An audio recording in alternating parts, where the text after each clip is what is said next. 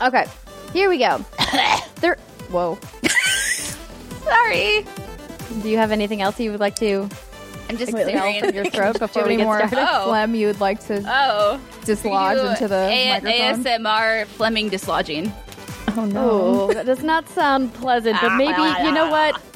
I was about to say I'm not here to kink shame, but I, I might kink shame that because that's pretty gross. That's pretty fucking Yeah, gross. I think phlegm that's in worthwhile. particular. Yeah, not great. Okay. no. Cool. No.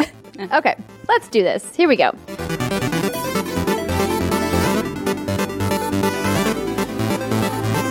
What's good, everybody, and welcome to another episode of the What's Good Games podcast, your source for video game news, commentary, analysis, and funny stuff every Friday. I'm Andrea Renee, joined by Miss Brittany Brombacher. Hello. Hi, Britt, and Miss Christine Steimer is here. Hello. Hello, and once again, we are joined by Miss Riana Manuel. Hey. Hey, girl. Oh, she did. She did like a dance. I know. Look at you showing us up. Jeez. She's like, look how cool I am with my That's What She Said pillow in the background. Nice. Love it. um, I'm glad that you ladies are here. We're going to talk about some video games this week. We Uh, are? hopefully, you. I mean, spoilers. We're going to be talking about video games. If you didn't know, now you know. Uh, but we're also going to be talking about what we've been watching because we all know in the quarantine times that we're in, we're all watching a lot more TV and movies than we probably ever have in the history of our lives. Probably than So- we should. Yeah, well, you know, that's, you know, up for debate. But that's going to be in the third segment of this week's show. We, of course, are going to be talking about what we've been playing in the second segment as per usual. And we've got some news to get to as well. But before we do that, we want to go over just a few announcements. If you guys missed it, We've been doing a show on Mondays at 11 a.m. at twitch.tv slash what's good games. It is appearing in your podcast RSS feed or at youtube.com slash what's good games as well. It's essentially just like a mini version of the Friday show that you get here where Britt and I kind of recap news from the previous couple of days. We take your questions at what'sgoodgame.com slash dear WGG. And some weeks we also do some gameplay streams. If you guys have not yet turned on notifications for our Twitch channel, now would be a great time to do that because we're going to be doing random streams all the time. But every Monday for sure at 11 a.m. Pacific time, you can catch us live. And good news, everybody, we're an affiliate now. Woo! We did it. So, what does that mean for you? Well, it means that if you have Amazon Prime, you get a free sub to Twitch. And we would kindly request if you haven't given it to somebody else already, maybe you could give it to us. That would be really swell. Mm. Plus, we've got emotes, you guys. I've got the first emote. It's the That's What She Said pillow. It looks great. I'm working on a second emo of Britt's face, and I'm really happy with what I've workshopped so far. Nice. Is it the So I- wine reaction face? Because I feel like that's a classic. Um, Oh. that is a good one. No, so she took some custom photos for me, and I showed them um, to John because I was editing them, and he came out and he was like, "What are these photos?" It's And your I secret like- kink pile. it's the spank bank I knew there was someone out there for me all along. and he was like, "Is she like in pain?" I go, "No, that's her joyous face." They know are one and the same for Brittany. Oh, I was like, oh god. So I was sitting here like by myself in this room, and I'm just making all these uh, faces and like clicking the you know the the camera take photo, and then I'm looking at them after. I'm like, oh, this is terrible, and I felt like one percent bad sending them to you because all five of them look like I'm constipated or like something is really bad is happening. But I guess that's just the way you goes. do it for us, Brittany, and we appreciate that about you. Oh yeah, It yeah. Thanks. I think I pulled every muscle in my neck possible, but it's fine. Those are some weird faces I make. And if you do, and if I don't, and if I force them, if I force them, it, it it's not great. yeah, But but talking about faces at this point. yeah, it was, you know, that took a turn. whatever floats your boat. You we could be talking about whatever is making you feel good because right now we're all under quite a bit of stress. And hopefully, if you guys are needing a release or some laughter, Brittany's amazing face can give it to you. Oh boy, that is what she said, ladies That and is- gentlemen. Oh, but um, bing. But Where's the it's- symbol when I need it? Um, but thank you to everybody who has uh, given us their subscription. We really do appreciate it. We're going to be working on more stuff on our Twitch channel. So hopefully, if you guys are into live streaming or watching us live stream, we can see you over there and we'll see you in chat. Also, you may have heard us talk a little while back about being involved with a really top secret Patreon project. Well, that project is now live. It's a cool little film that Patreon put together at a website called creativityovereverything.com. And essentially, what it does is it emphasizes the struggles that creators have to go through in order to get their creations into the hands of their fans. And there's all kinds of creators that are featured artists, musicians, cosplayers, and us here at What's Good Games, um, because Patreon does have quite an assortment of different types of creators on the platform. And so, a big thank you to Patreon for including us in that. If you guys want to take a look at it, uh, again, creativityovereverything.com is the website address.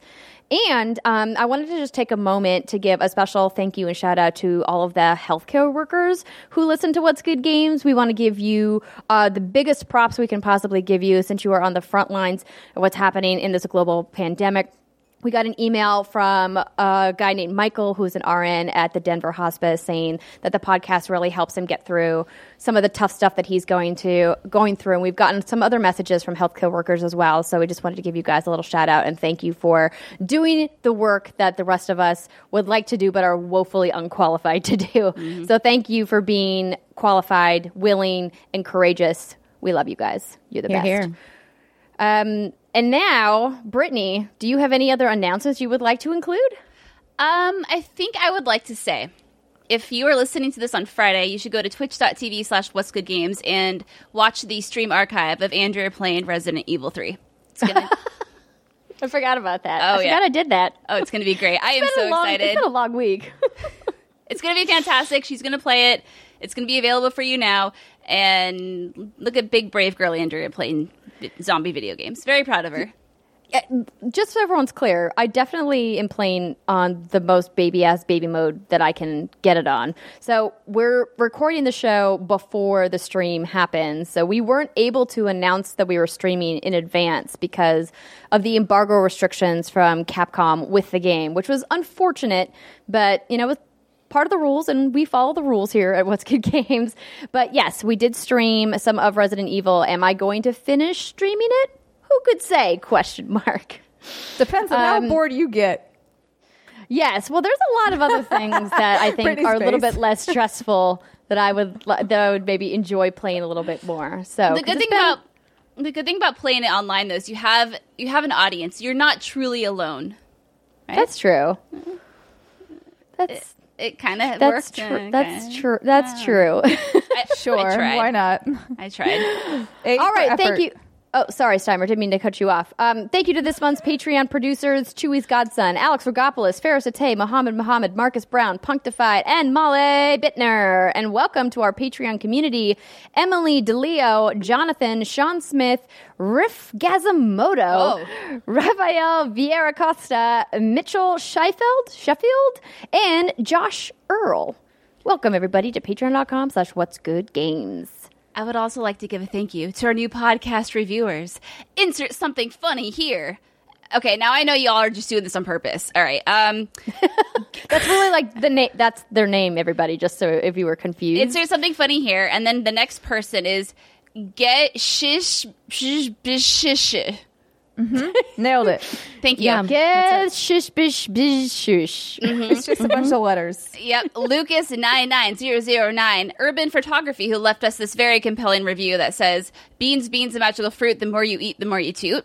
We Lovely. have The more you toot, the better mm-hmm. you feel. Beans, beans for every meal. Oh, I haven't heard that second. I part haven't of it. heard the second part of I it. have. either. Yeah, Oh my gosh, it's a classic. I mean, the first half, Clearly. sure. Yeah. we also have Urban. Oh, I already said that one. Theo Marine Akis, Marine Marina Marinakis? Maron, uh, M Del thirty, Trev nine three one six, and Muzz seventy four. Muzz sounds like a very That's a nine. word. That's a nine, my darling dearest. What did I say? You said 74. Oh, I don't know how that happened. Uh, thank you, Muzz94. Anyway, as we say every week, these reviews really help us out in the algorithm and to get smart eyeballs and ear holes on our show. So we really do appreciate those reviews if you can take a minute every time and leave them. You can leave something like Urban Photography did and talk about beans and farting, and that's cool. It does the job. Yeah. Tooting. I like that word, toot. Toot. We're a very mature group here at What's Oh. Good Games. Speaking of being a mature group, can we just give a shout out to all of the articles that we have seen in the past few weeks that recommend our show to children? Oh, Yes. Oh, There was recently one. The National Youth Council of Ireland has listed us in an article called Resources for Young People Who Are Staying at Home. And they recommend our show. no. No, I mean, cool. It's just it's just kind of funny when you see all the shows. We get these a, quite a bit, which is kind of surprising. I mean, I think it's like they're like females. They must be children friendly, and you're like, well, uh, I don't know. Uh, We've duped them again, everybody. that's debatable. gotcha. and then there's just like a few hours later, we were in another article for teenagers. Uh, it's a thing. It's cool. Teenagers a little a little more acceptable than Yeah. like children. They're Please don't let your actual children listen to the show, even though I know that some of you do. Like that's your own cross to bear. As a parent, you you are responsible for your children. Ah, we're just happy we can be there for you. We will have the birds and the bees chat with your children. we, we, wait, we will? Wait, we will? Is that- I mean, is I that- feel like is we that kinda- now something we I have to don't do? want to take that on. No. Okay, wow, wow. I just got okay. Fine, fine. I'm sorry, I can't do this with my three colleagues. I, we're no, not going to do this. Brittany, if you want to volunteer to be the What's Good Games Birds and the Bees expert, Oh God, please, by all means, take the stage. I mean, that I mean, not right now. clip? Let's not. Let's not have that. Let's not do that conversation right now. All right, let's get into the news. And this week, the news is brought to you by What's Good Games live on Twitch. We already talked to you about how great Twitch is. Twitch.tv slash What's Good Games. Please go there, follow us, turn your notifications on, and if you've got a sub to give, maybe give it to us. And that's all I'm going to say about it. All right. So, E3 is a thing that is not happening this year in its normal form. We don't yet know if this digital E3 is actually going to happen, but the closer we get to where E3 was supposed to be, the more it looks like it's not. And something that may be a nail in that coffin is this headline that Bethesda is skipping their E3 conference, plus they've canceled QuakeCon. So over at Kotaku, they write that Bethesda won't be holding any sort of digital news event in June around when E3 would have been. The company's VP of marketing, Pete Hines, announced on Twitter today, which would be a couple days ago. Uh, other publishers have mentioned working on alternate plans following the event's cancellation, though nothing firm has been announced yet. And then over at Polygon, they write that QuakeCon, the annual celebration of id Software and Bethesda Softworks' many game franchises, has been canceled due to the outbreak of the novel coronavirus known as COVID 19. The fan convention has taken place since 1996, and this would have been its 25th year.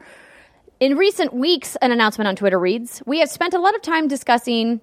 I'm guessing it's supposed to be discussion, business discussion, how we might still move forward with QuakeCon this year. However, with all of the logistical challenges and uncertainties we currently face due to the COVID 19 pandemic, we have made the difficult decision to cancel this year's QuakeCon. The event was scheduled to take place August 6th through the 9th at the Gaylord Texan Resort and Convention Center in Grapevine, Texas. And unlike other states as New York, California, and Illinois, the governor of Texas has yet to order a statewide lockdown. Various municipalities are mobilizing as cases of the novel coronavirus have begun to mount, and id Software and Bethesda Softworks have opted to not run the risk of bringing in attendees from around the world, even though the event was scheduled to take place in the summer. Quote, while we don't know what the state of the pandemic will be this August, QuakeCon continued, we do know that it will not be possible to complete the work and planning with partners, vendors, volunteers, and others that is required to make QuakeCon a success.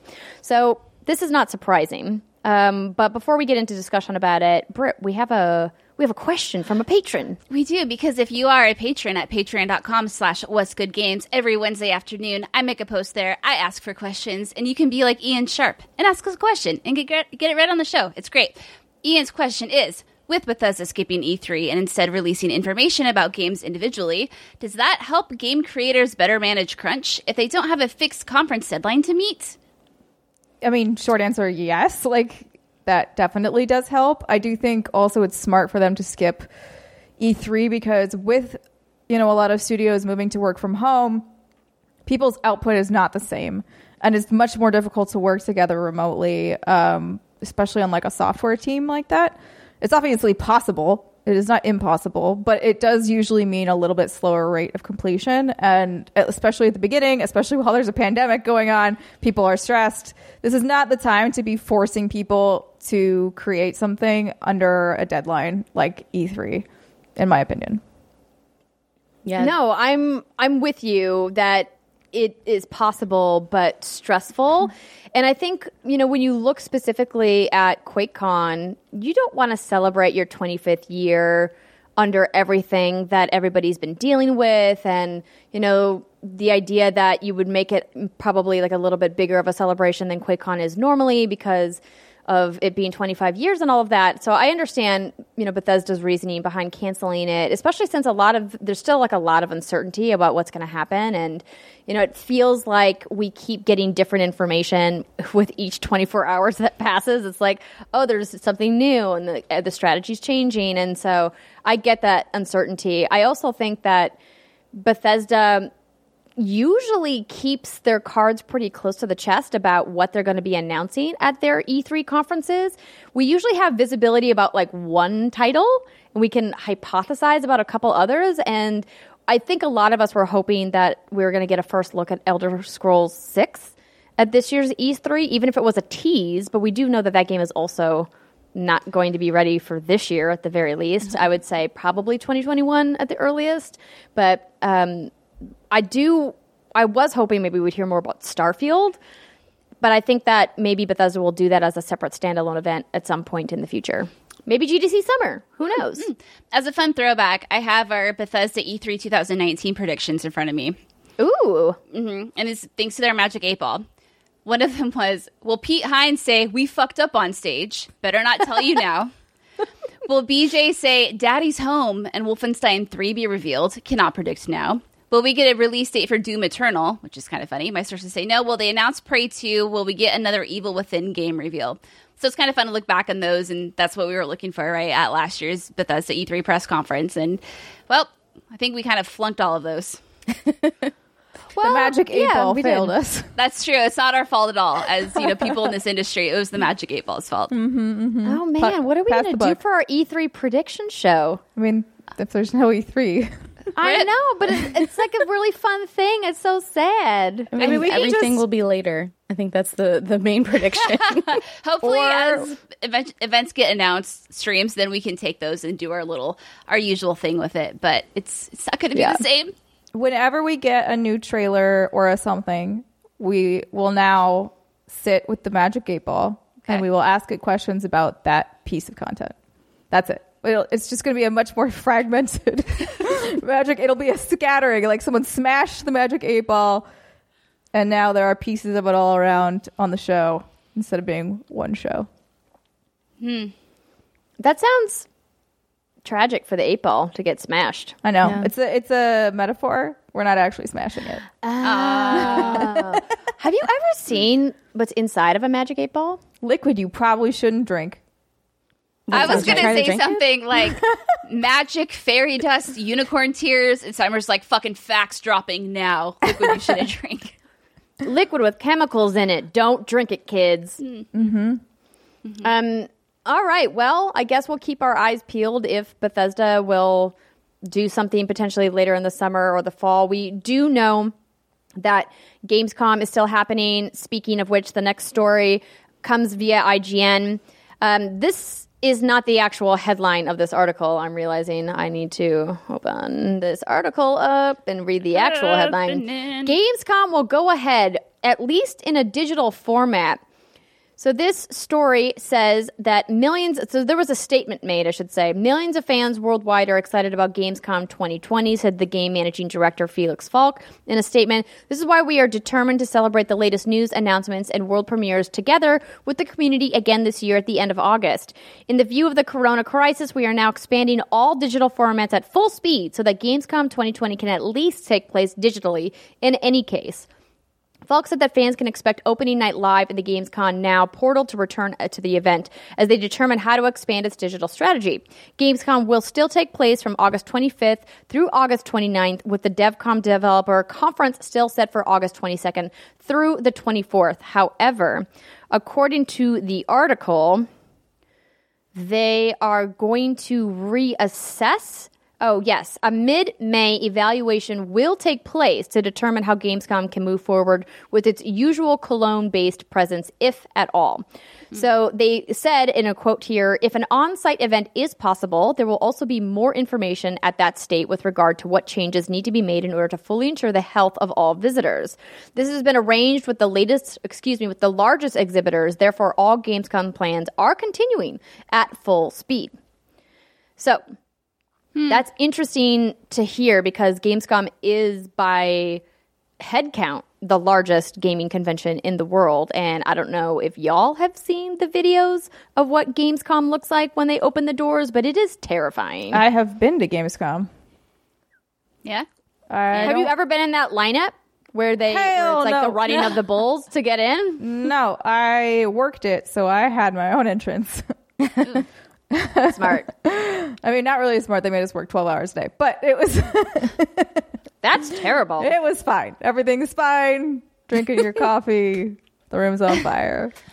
Speaking of shenanigans that have been changed, RTX just announced that they postponed their event from 4th of July weekend to September 5th through 7th, I believe. I don't It's have Labor the, Day weekend. Yeah, Labor Day weekend, which is Yes. usually the Same same as- weekend as PAX West. PAX West, yeah, Yep. Yeah. and Same also PAX Dragon Con. yes. Dragon Dragon Con is Yeah. also that weekend. Um, so if if things can happen, then I guess they're all going to happen at the same time. Seems like Yeah, it's it's a bummer that they had to move RTX because we had planned to go to RTX this year. We are working with our partners at Rooster Teeth to figure out if there is a way for us to still be part of RTX, given that it is over PAX weekend. Now, to be clear, ReedPop has not officially announced the dates for PAX West, but historically, PAX West has always been over Labor Day weekend, so there's no reason for us to anticipate it not being over Labor Day weekend this year. But I imagine the reason why ReedPop has not announced it is that they want to have a little bit of flexibility in case things change or shift over the next couple of weeks, and they want to be able to delay or move dates, and that way they don't have to worry about people making travel arrangements and rearranging everything, which is s- smart of them. But you know, I don't, I don't anticipate at the moment PAX canceling because if you think about it, it's the only show now in North America that's really going to take place in the window that is really prime marketing for video games ahead of the holiday, especially with the two new consoles still supposedly on track. We got, you know, confirmations, which Brett and I talked about on the Monday show from both Sony and Xbox that the neither of the consoles are delayed. And so PAX West is going to become an even more important show with the absence of E3 than it has been probably literally any other year that PAX West has been running. So it's it's a bummer for sure, but I'm we're obviously glad that the team at Rooster Teeth is taking precautions and making sure to keep people safe, their staff safe, um, all of the creators, and of course all the fans that attend. So um, more on that in the in the coming weeks and months, but um, but yeah, kind Crazy. of a bummer. Bit of a bummer. But I mean, everything Yeah. has to happen eventually. So there's things that are going to end up overlapping and it can't really be avoided. There's only so many weekends left in the rest of the year once we're able to fly around the country again. So you just got to choose your battles at this point. so weird. It's just so weird to think about. I feel like this new year just started at the same time. I feel like it's been going on for 10 years by itself. the month of March has been the longest month. March was like 150 days. Yeah. I'm not sure how that happened, but it did happen. Well, do you ladies want to talk about some Call of Duty? Yes. Sure. Let's do it, Okay, Britt. Take it away, I'm Britt. Okay, so Call of Duty Modern Warfare 2 remastered campaign is out now. Whoa, this comes from Via Polygon. After a brief leak on Monday morning, the remastered version of Call of Duty Modern Warfare 2's campaign is official. Activision announced the remaster on Tuesday, which will be released first on PlayStation 4. The remastered campaign features, quote, high definition visuals up to 4K resolution and HDR, support on console. Activision's Activision said in a news release, and an uncapped frame rate and ultra wide monitor support on PC. The original Modern Warfare 2 had 18 missions, including the infamous and skippable No Russian mission, which tasked players with moving through an airport as civilians are killed by terrorists. You could participate in the killing or not. The game does not include Modern Warfare 2's multiplayer or Spec Ops mode. Modern Warfare 2's campaign remaster also comes with the Underwater Demo Team Classic Ghost Bundle. This bundle of content for Call of Duty Modern Warfare and Call of Duty Warzone includes the new UDT operator skin for Ghost, two new weapon blueprints, a new weapon charm, a new finishing move, a new voice quip, a new player card, and emblem. The remastered version of the Modern Warfare 2 campaign is available for purchase now on PlayStation 4 and can be pre purchased on Xbox One and Windows PC through the Blizzard clients. So we have a question from patreon.com slash what's good games from one Josh Games. Hmm, I almost said Gemez. and I was like, yeah, it's probably games. You're probably being cute and cheeky. He says, What's good, ladies? With the news of the new Call of Duty Modern Warfare 2 remastered being seemingly shadow dropped on PS4 and Xbox and PC later, this begs the question how are people going to react to the infamous No Russian mission? Not to be one of those guys, but I'm genuinely curious to see slash hear how people are going to take to that being dropped into the current world climate, especially with how the reaction to the white phosphorus being a perk. Sorry, I don't know the actual bro shooter terms in the most recent game. Am I overreacting here, or is there the potential for a massive amount of completely enforced social media outrage on deck? Um, that's an interesting question, Josh. I honestly don't think it's going to be as big of a deal right now because people's minds are elsewhere. I think when people have time to be mad about trivial things, they shout their anger about trivial things. And I think we've talked about that on the show before about how frustrating it is that people get so worked up over things because their lives must be so good that they need to find something to be angry about. And it's these little things because otherwise they would be dealing with the bigger bullshit that's in their life. And right now, a lot of us, in fact, the vast majority of us have bigger bullshit happening in our lives because of what's happening around the world. And so I honestly think that this is probably going to fly under the radar and people aren't going to make a stink about it because people made the stink about it back when it came out. And people have made stinks about it, you know, after the fact. But given what's happening in the world, I would say, I would say no. I think the thing that people did get upset about, which was kind of a head scratcher, is why PlayStation didn't get out ahead of this with messaging to say that this was going to be part of their exclusive um, DLC drop system that they have with Call of Duty. So we know that Call of Duty and PlayStation, or Call of Duty, uh, excuse me, Activision and PlayStation have had a, par- a, marketing partnership for quite some time now, and that they've gotten 30 days exclusive access to multiplayer maps and a variety of other things. I wouldn't have imagined that the entire campaign as DLC would have been part of that deal, but apparently it was. And so, and they didn't really tell people that. And we do know from experience that gamers tend to get really upset when you don't message things properly. I thought we were the most logical group of people on the planet. what are you talking about, Andrea? Uh, speaking about Sony exclusivity, worth noting that Call of Duty will Sony is not releasing Call of Duty Modern Warfare 2 in Russia. It's coming still, though, to Xbox and PC, but they said, nay, we are not opening that can of worms. We're going to leave that to Xbox and PC. So there you Interesting. Go. That is a mm-hmm. that's a weird choice. So the, I wonder the I tweet, why. The official tweet from Call of Duty Russia, which is Call of Duty RU, uh, says Call of Duty Modern Warfare 2 campaign remastered. This is translated is a completely fictional 2009 campaign recreated in HD quality. Sony has decided not to sell the game in Russia PS Store. We look forward to the release of the game in digital form for PC and Battle.net and Xbox consoles. Uh, you know, probably because they just they know that the Russians probably aren't very big fan of that game, or at least the Russian higher ups, the brass, if you will. So they don't want to piss people off. Uh, yeah, that's just my little guess. That's fair. The interesting thing about the No Russian mission, at least from the original Modern Warfare 2, which I played through, is that you have the option to play the mission, you have the option to shoot civilians, or you have the option to do absolutely nothing. And it's interesting that in this climate, obviously, many years later, the world is completely different, that they haven't really given a lot of detail about what your options will be now. Because mm. I think that does change the way it hits. Like, it, it hits different if you can't choose to go completely passive on that mission. So it'll be interesting to see how that plays out. Yeah, and also I assume it would be the same. I would find it really odd if they took that away from you. Yeah, it would be odd. I hope they. We'll see how it goes. yeah, I'm sure we would have because this was we covered this on the Monday show as well. well. Back when it was still you know rumored to stealth launch on Tuesday, and then it actually launched today on Wednesday. But um, yeah, you know it's it, also this was in 2009, and I feel like that that was 11 years ago. Holy shit! The games have I think pushed the boundaries Wow. too so much further. I know, right? That Isn't just broke my brain a little bit. I- In my I head. I was thinking 2019 for some reason. I don't know why. Like brain was like, oh, it wasn't that long ago. Yeah, no, that was you know 11 years ago, and I think games have kind of come a long way. Wild. And they tackle more mature themes, and I mean, I don't, I'm not saying they've tackled more mature, more mature themes than that of a terrorist attack in an airport, but you know they continue to push the envelope, and yeah, I don't think anyone's really gonna make a stink about this one. Yeah, no. the scene still fits narratively, and it's meant to make you feel uncomfortable. That's the point. So, Yeah. I don't know. I feel like people have a better context for it nowadays.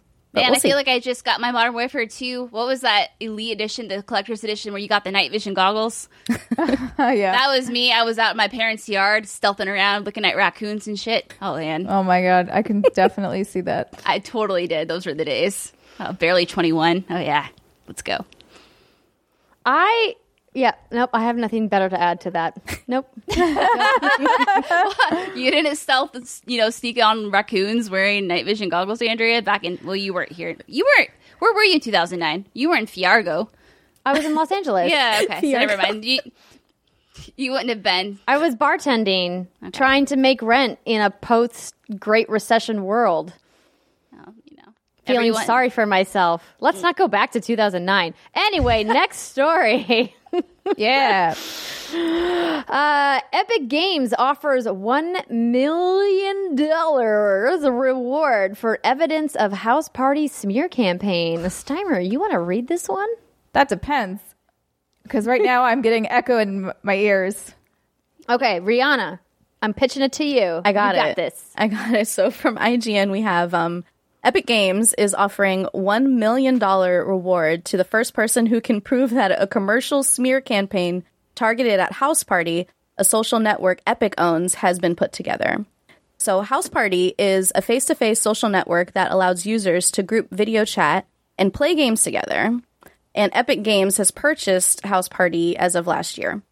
So originally, this was reported by the BBC, and House Party believes it's under attack by a quote paid commercial smear campaign end quote meant to harm the company. Um, House Party. This, yeah, go so this was a tweet that this was a tweet that House Party made that was in the middle of the story, just so you're aware of what Right. this italics is. Got it. Okay. So House House Party tweets We are investigating indications that the recent hacking rumors were spread by a paid commercial smear campaign to harm House Party. We are offering $1 million bounty for the first individual to provide proof of such a campaign to bounty at houseparty.com. Sorry, I'm giggling because Brittany keeps doing the Dr. Evil pinky. I'm giggling because this is a ridiculous story. I know. I'm trying to give it the the the gravitas it deserves. Okay. this bounty for evidence comes after a slew of online rumors that allege the House Party app exposes vulnerabilities to personal information found on other services like Netflix and Spotify. Uh, BBC reported that several Twitter users posted screenshots claiming to show that after downloading the House Party app, they were locked out of things like Netflix, Spotify, and personal bank accounts. Quote, we found no evidence to suggest a link between House Party and the compromises of other unrelated accounts, end quote. And that's from an Epic Games person, sorry, Epic Games spokesperson when they were talking to the BBC.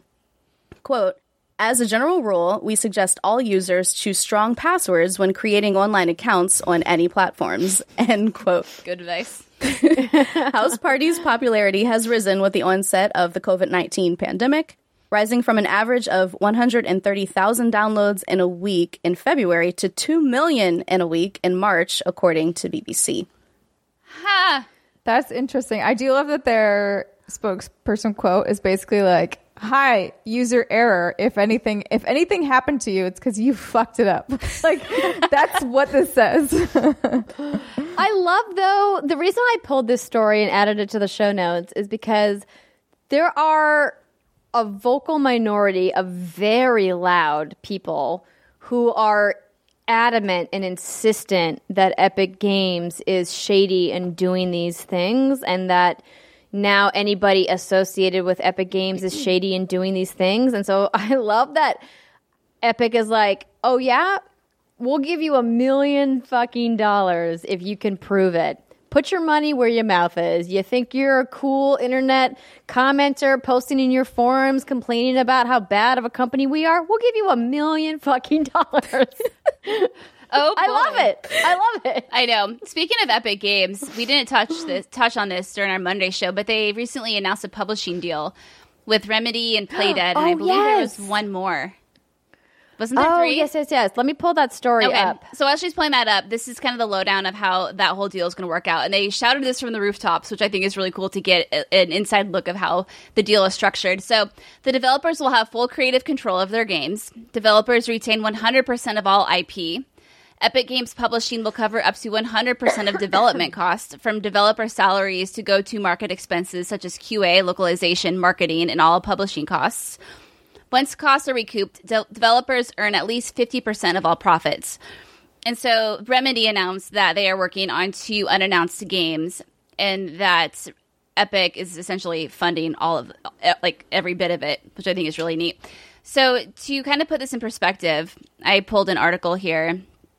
While you are going to say that, so Yeah. the the three devs were um, uh, Gen Design, who made the Last Guardian, Playdead, known for Inside and Limbo, and then as you mentioned, Remedy, which of course made you know one of the best games of the year last year, Control. Okay, so yeah, talking about control, here's the thing I want to read. So another publisher's deal with Remedy makes for an excellent comparison with Epic. For investing 7.75 million into Remedy's development of Control, which cost between 20 and 30 million to make, and handling market and distribution, 505 Games secured publishing rights for 20 years. For that 20 year period, Remedy gets 45% of Control's net revenue, which refers to revenue after the investment is recouped, retail costs, marketing costs, and so on. Practically, this means that if Remedy's new game flops and Epic never recoups its investment, Remedy won't have lost money because Epic paid for the entire cost of development. The deal with 505 Games didn't even cover half of Remedy's development expenses and took a 5% greater net revenue cut. Epic is bearing more of the risk. Oh, this came from PC Gamer.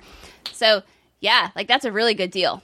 Oh yeah, Yes. I think I saw on Twitter people being people ma- people being mad because of course they're Oh, going of to be mad. and they were like, it was just like, well, why would you? They're just doing this for the money, and you're like, uh huh. Yeah, yeah. Surprise, And surprise. I don't know if you realize this, but video games are a business. like, Shake And my costs whiskey a bottle lot at you. to make. Like video games cost so much money to make. Like Yes. somebody needs to be able to say like, "Hey, we need to make money on these things at some point."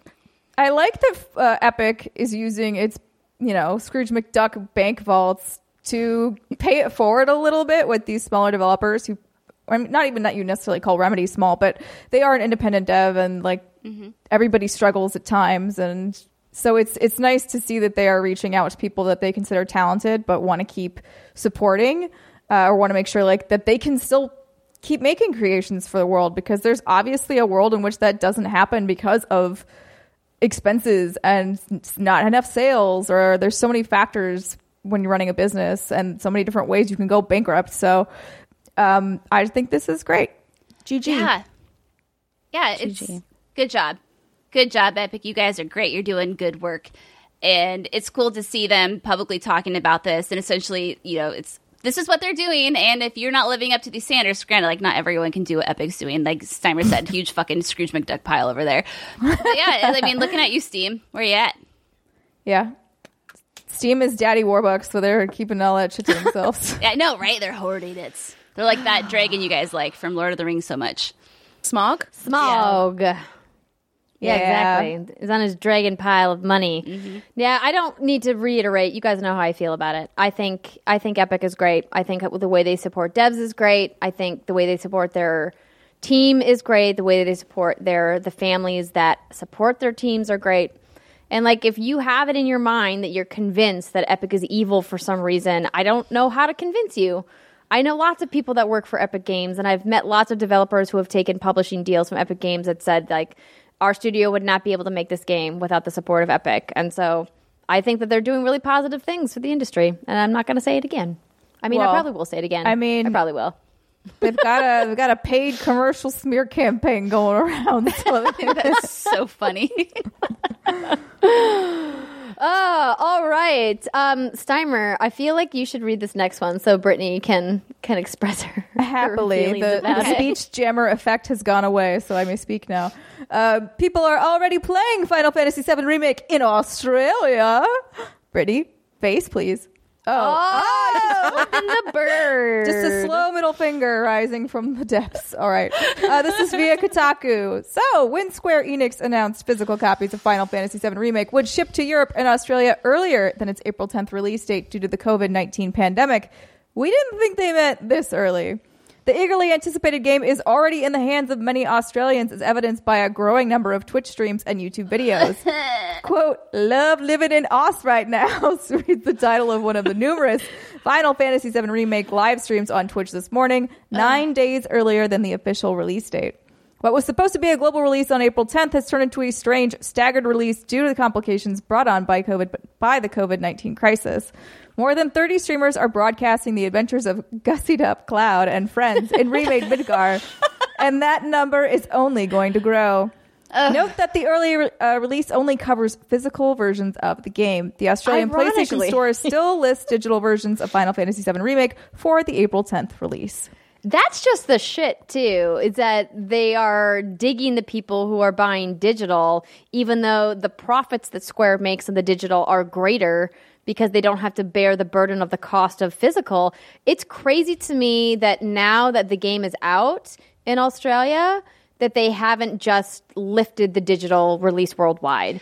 And we talked about this on the Monday show and about what that would mean and what the implications would be for everybody who bought retail or pre-ordered at retail.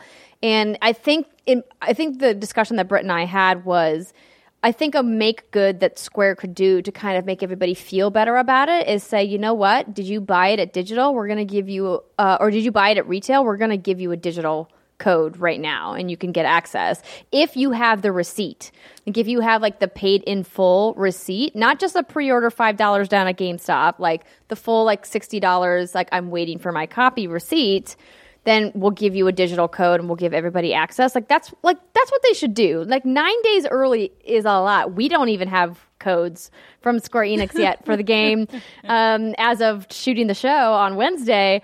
And so when we see people playing we get we get your frustration. It's it sucks. And i feel like i think like what they got to do now is just be like yo, yo the world's on fire right now. How about we just have a kumbaya moment where we say you know what? Let's just release it early just do it. You know, part of me, I want to be angry, but right now there's a lot of shit going on. So if Final Fantasy VII is helping to find people for Australia, and listen, they get the shaft all the time with video games. They games. do. Oh, yeah, Australia really- gets like the worst of it. They, so you know what? You go on with your bad self. I'm not gonna lie. I'm I'm obviously a little a little jealous, just just an eensy bit jealous. But I'm also very happy for all those people and their kangaroos. We also have a Patreon question from Mitch Crasson, who says, "Do embargoes ever change based off of extenuating circumstances? Final Yes. Fantasy VII is out in some countries, yet the embargo hasn't lifted yet, or is it a case of don't break it just to be safe? Yes, I mean, you uh, do not break embargo even if the thing Never. is out. No, don't. Yeah, but it's not uncommon. I mean, it doesn't happen that often, but you know, you will get emails from PR saying like, "Okay, actually, due to this, that, and the other, um, go ahead and feel free to talk about this." Or on the flip side, something will leak before it's not supposed to, or someone will break embargo, and you get that email from PR saying like, "Just because this has been posted does not mean you can do the same thing." Right. It's kind of like a dancing game. Yeah, it depends Yeah. on the t- on the team and on what exactly has happened. In this case, I wouldn't be surprised if, like, again, as Andrea said, we don't have anything right now. So even if an embargo lifted, we would have nothing to say. Uh, but if there, if that was not the case, and we did, um, it would be something where we would still have to go through and like email the PR team and be like, "Hey, we know this is out here. Has that changed embargo? Has that not changed embargo?" And then they usually respond and say yes or no, and then you go from there. Yeah. Yep. My Um, experience with embargoes changing has been for the most part, they say no because they usually go and do like takedowns, like cease and desist, with people who get it early. But generally, if they do change their mind, it's because a critical mass of people have done it, and they just their legal team just can't keep up with the takedowns, and then they're like, "This is futile. Let's just." Let's just let everybody post. But there's been multiple times where somebody has accidentally broken embargo because they post they scheduled something to post and like their CMS posted it accidentally from some kind of technical glitch or human error because they picked the wrong time zone and then it went live early or whatever. Uh, and then they have said, "Oh, well, you know, it's fine. Just go ahead. Everybody post." Mm-hmm. And that's frustrating, honestly, as somebody who covers games, because particularly with video coverage, I can remember multiple times where they moved a video embargo and the editing of the video just wasn't ready. And then all of these other people who have bigger staffs or who have a dedicated department to do editing were able to kind of get their coverage up immediately or hit it live right away. And then at some of the outlets that I worked at, we just couldn't compete. And then every hour that you're behind kind of drops you in the SEO rankings. And it's it's really frustrating when that stuff happens but they knew this was coming they announced that they were going to be shipping early like they knew in advance they could have made a different strategy but they didn't Yeah, it, it's weird. I feel like with Final Fantasy VII, one of the most anticipated games for how long now. It's weird that it's a staggered, re- like it almost feels like it's a staggered release. It feels like you know waiting for that embargo to break and looking at all the review scores pour in. There's that kind of like magic about that that's really exciting, or maybe that's just you know something I get off on, get off on personally.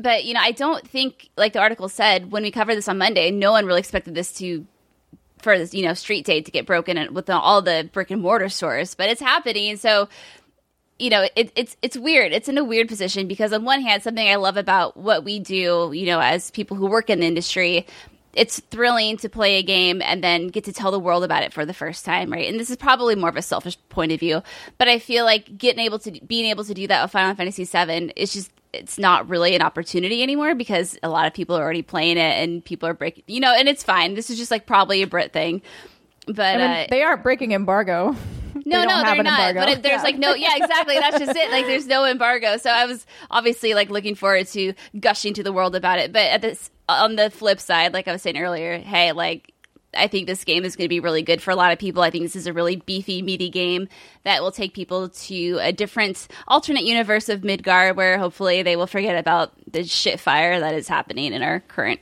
world. So that's way more important than my selfish little desires that I get off on from now and then. But also speaking about Final Fantasy VII real quick, and this is going to tie into my Resident Evil 3 um, review in the next segment.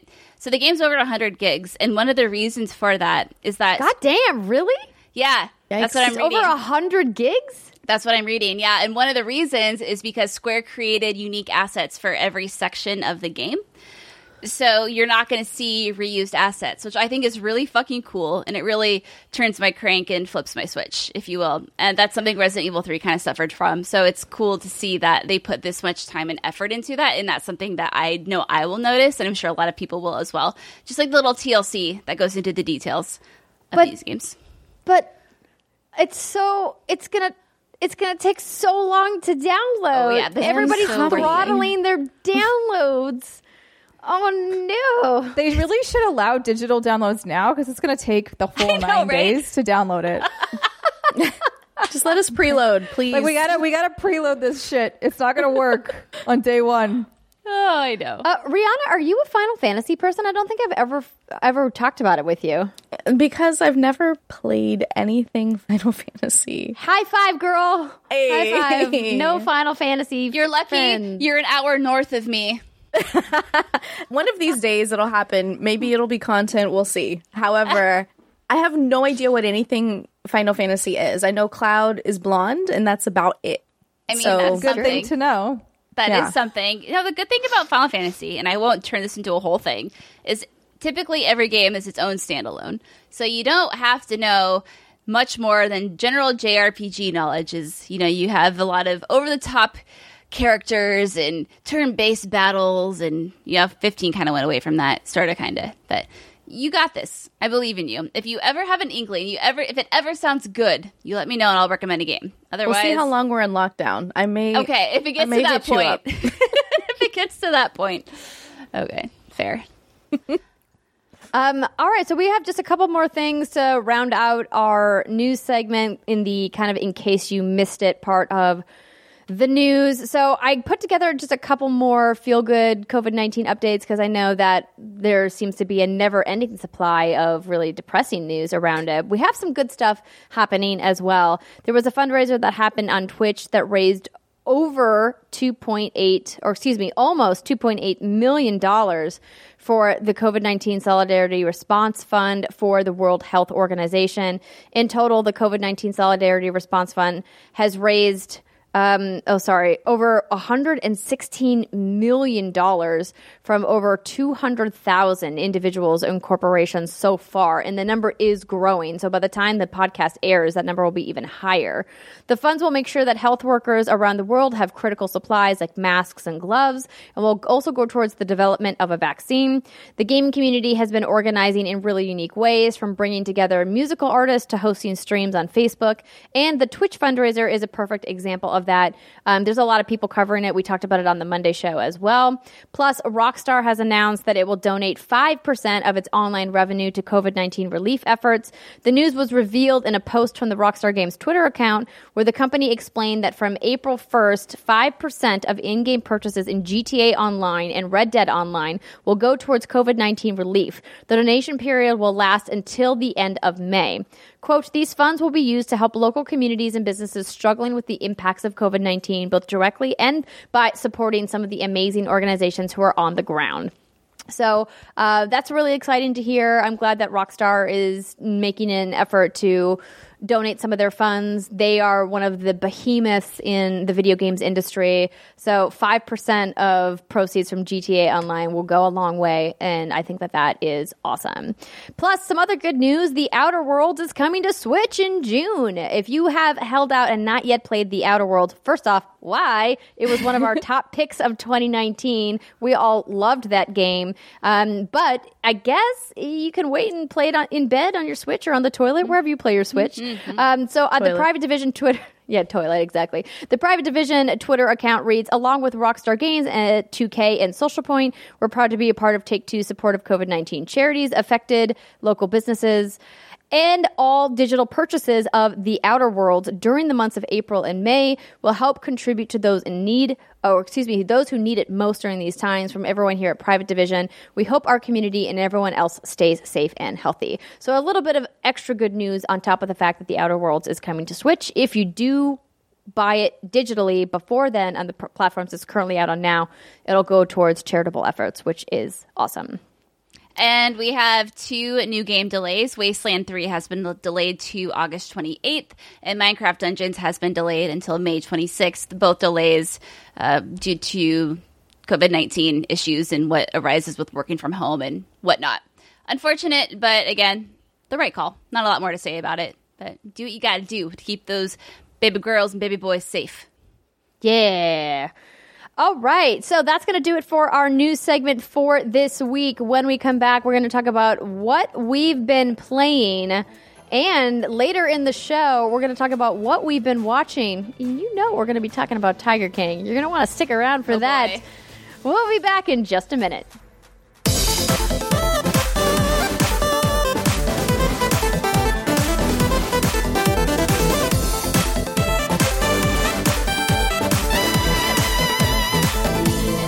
What's good, everybody? Welcome back to the What's Good Games podcast. It's segment two where we talk about what we've been playing. And boy, oh boy, it feels like people are playing a lot of video games these days. And that's a pretty amazing thing, right, ladies? Oh, it's I, great. I'm on Yakuza 4. Oh, dang, you are making some progress. I have, and I am. And this is going to be the thing I talk about in the next segment because to me, I feel like this is a TV show that I've been watching. okay. Okay. Okay. Um, but before we get into what we've been playing, I want to let you know that this week's hands-on episode, hands-on segment rather, is brought to you by TakeThis.org.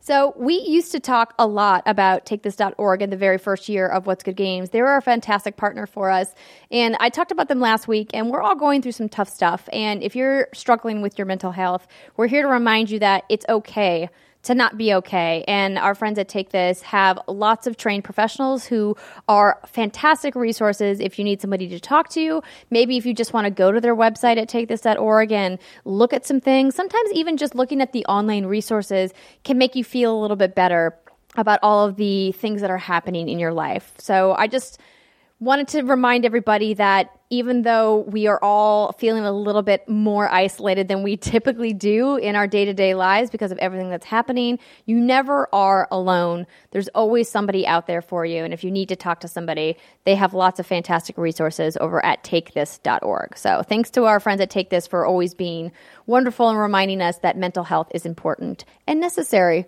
for your overall well being. That's all I wanted to say. Brittany, Uh, turns out there's a video game that everybody's talking about this week. It's called Resident Evil 3. Oh my god, it's time. It's time, ladies. It's time to talk about this. Ugh. Oh. I'm not prepared. Okay, I mean I am, but I'm not mentally. You, you told me you took notes on oh, Monday. Oh, girl, no! I took literally like six or seven pages of notes. I, I mean, I'm not. It, the fact that I can now talk about it, I, I feel like I'm. I don't know, what about to burst. You're not emotionally prepared, is what you're saying. Thank you, Sammer. That's exactly You, what I you, did. yeah, you did the prep work, but now you know. like, I, and I talked about it a bit on the Monday show. It, it, it was so fresh, and so now I've had some time to think about and let it ferment in my brain. So let's let's do this. Okay. have you beaten the game? I've beaten it twice, Oh, which is not saying much because it's like a it's like a six to seven hour game. Uh, that's a significant amount of time to beat that twice. oh well, That's what you she know. That's what she said. Ah, uh, yeah, but also, I mean, I probably It should. gets funnier the longer you think about it. You're right. It is. Um, okay, so I'm gonna do my Brit thing where I just start talking. Y'all just interrupt me if you're like, "What the fuck," and we'll call it good. Sure. Okay, so Resident Evil Three. So this is a remake slash more of a reimagining from the original Resident Evil One game from 1999. It is published by Capcom, developed by Capcom, and they also had a partner studio that helped them with this one, which is M2, which is headed by former Platinum CEO. Let me look at his name, Tetsuya Minami, and it's funded by Capcom, but it also remains like a separate studio. So it's worth noting because I'll probably tap into this later. So, for those of you unfamiliar, Resident Evil 3 is a survival horror game. It's much more action forward than Resident Evil 2 was, where Resident Evil 2 was mostly like, oh, you're walking around this police department for a really long time. There's a few outside things. Resident Evil 3 is much more, and a lot of puzzles in RE2. RE3 is much more, let's shoot a lot of stuff. There are puzzles in this game, but it's not as it's you can tell the focus definitely wasn't on the puzzles in this one. The puzzles are very simple. They don't really require a lot of brain racking, unlike the original RE3. And what's attractive about Resident Evil 3, in theory, is that this game takes place in Raccoon City, and Raccoon City um, is no longer a thing in future Resident Evil titles. So this was hopefully. Wait, one second. What? Yeah. What do you? What do you mean? What do you mean? Well, I mean, it's like I, I just realized, like, do I spoil what happens at the end of RE3, even though it's such an old game? yes, of course. The game is super old. Okay, well, I'll I'll tell you what happens at the end of RE3, but I won't spoil go into like specific spoil spoilers about other things during this chat. But yeah, RE3 is uh, RE3 Raccoon City is destroyed, and this is something that I think is alluded to in a lot of uh, future Resident Evil titles. So this isn't necessarily surprising, but this is just me trying to like tiptoe around. You know, I appreciate your, you know, inclination to be considerate, but the game is old, I know that's true. and they didn't change. And please correct me if I'm wrong, but they didn't change major story beats the way that like Final Fantasy VII remake is really doing things a little bit different narratively. Correct? Would you say that's an accurate statement or inaccurate? I think you have the beginning, beginning, beginning, middle, and end. It will be the same, and I think the same goes for Final Fantasy VII. I think what's interesting about these remakes is the guts of the game are dramatically different. That's a really gross visual. I know. I said guts, and I'm like, you know, not everyone is as comfortable with the word guts as I am, I'm probably just upset. I kind of liked it. Thank you, Ree. Thank you, baby girl. Okay, so the idea of Resident Evil 3 is that it follows Jill Valentine. She is a member of STARS, and she wants to get the hell out of Raccoon City, but she is currently under She's surveillance. Yeah, right. She's currently under surveillance by um, Umbrella Corporation. And if you're wondering, like, well, who the hell is Jill Valentine and how is this relevant to Resident Evil 2? Because that's the only Resident Evil game I've played. Well, Jill is friends with Chris Redfield, who is, we're going to get a little complicated here, who is Claire's brother. So if you played Resident Evil, so you know who Claire is. She went to Raccoon City to find her brother Chris. So Jill is friends with Chris. There's some flirtatious and I would dare to say sexual tension between the two of them. Jill, mhm. Jill and Leon Kennedy from Resident Evil 2 theoretically would have worked in the same building together. Star's office is on the second floor of RPD, whereas Leon's desk would have been on the first floor. And this game takes place a day before Resident Evil 2, and it takes place a day after Resident Evil 2. So if you played RE2 and you're like, well, does RE3 have anything for me story wise? Like, yes, like this definitely fits in the timeline. And so, like I was saying earlier, while this game did release in 1999 and this game has been out for a while, this is much more of a reimagining than I think Resident Evil 2 was. So some of the main story, the main story beats are going to be the same because obviously, like that's the universe of this game. But how things unfold, um, there's a lot of stuff to be spoiled. So therefore, I'm not going to get into specifics about that because I feel like you should experience that for yourself. So if let's get into like I'm gonna. This is. I was telling Andrea. I. I don't know if I've ever had a harder time reviewing a game because when you're such a fan of something and you have such high expectations of a studio like Capcom, it's one thing, and just to review a game that you've never played before or aren't emotionally invested in is another. So I'm gonna do my very best Brittany. to straddle that line. Yes. Tell me the least favorite thing about this game. Your least favorite thing. Too much shit was cut. Ooh. Hmm. That's my number one thing, and the potential was not fully explored. But I'm going to start with I'm going to start with the pros here. So, okay, here are the pros. I just I'm like, oh, start with the negative. Oh, Tell me the bad yeah. news first, and then get into all the good. Is that the only negative you have? Oh no, I have a whole Oh, okay, list. okay. I was just Ooh. I'm just curious to see like what your breakdown is. Do you want to start with the positive, or do you want to sprint do. with the positive? She always does. I- It's Okay. me. I always want to, you know. eh. Okay, so if survival horror isn't your thing, I will say that the assist mode is a mode that's very accessible. Um, from like a- baby ass, baby, baby mode. ass baby mode. It's accessible from a from a like aim assist. You know the enemies are a lot weaker. I did two runs, one on ass- one on assist and one on standard. The assist mode, in my personal opinion, is way too easy. Uh, you get way I, by the end of the game, I had so much healing items and ammo that I'm like I I don't know what to do with all of this shit. And by the end of my standard run, I was really scraping by. So I guess it just kind of depends on what you're looking for. So if you're looking for kind of a breezy experience where you just want to experience the story, do assisted. If you really want to, you know, utilize those survival horror instincts, go with standard. Um, and I also want to give a shout out to Steve Saylor, the blind gamer. Is it Sailor or Sailor? Sailor. Sailor. Sorry, friend. I love you so much. He did a great video on the like legitimate accessibility issues, you know, with being able to like see and read and all that stuff that you should check out his YouTube channel. And I will link it in the YouTube description when I post this video. Okay. Yeah, so. Steve. He's great. So pros, uh, what this game did well, I think what they expanded on was really great. And again, I'm not going to get into too many nitty gritty details because that's going to have to go to a spoiler cast, which we have to fucking do, or I'm just going to do my own video where I just ramble by myself for probably 35 minutes. I think you should. No, do you know we got to just call our friend Jake Baldino, see what Huber is up to. We got to get the three of you on together. You can do a spoiler cast. I'll help you arrange it. okay, great. We'll get it done. We'll do it. So I think with the existing characters, we have Jill, Carlos, Nikolai, Tyrell. I think they took those characters and really gave them a lot of personality and a lot of oh oomph, if you will. Jill was a very boring character up until this remake. She didn't have much of a personality. She was very like, oh no, oh oh drat. Like she, she didn't have an accent. I don't know what that was all I was like, she had an accent. No, not at all. She Oh, was no. That's how boring she was. She didn't even have an accent. I had to give her one in my mind. It was a way of me coping. Yeah, like she just wasn't. She wasn't great. Like while she was a badass, she just had no personality. So what's the pe- personality of a wet noodle? I don't know if that's a saying, but I'm going to use it. It is. Great. Uh, yeah. So, but in this game, she definitely is a lot more. She definitely has has an assertive personality. She has the kind of personality I would have assumed she would have had all along. She doesn't take any shit. She's strong. She's an independent woman. She's a badass. She's very you know, good. Very good. I really like Jill. I think Carl also what they did with Carlos and their chemistry was great. So, in that regard, Capcom did an awesome job. The voice acting is I have no nothing negative to say about it, and I think what they did with Raccoon City as a whole, the parts that you do get to see of Raccoon City, are um, you know it's thrilling as a fan to see the city in a way that I don't think any of us ever thought we'd be able to see because this is the last game of the timeline before it's just blown to bits. So it's kind of like okay, so what did that look like right before the shit literally hit the fan? Um, like I was saying earlier, a lot has changed in this game. Some of the pivotal moments have changed, the fates of characters.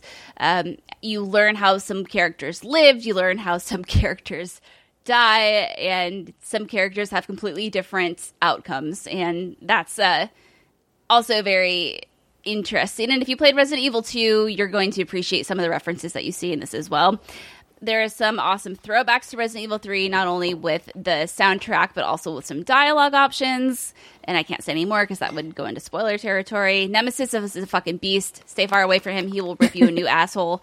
As, Even on assist mode?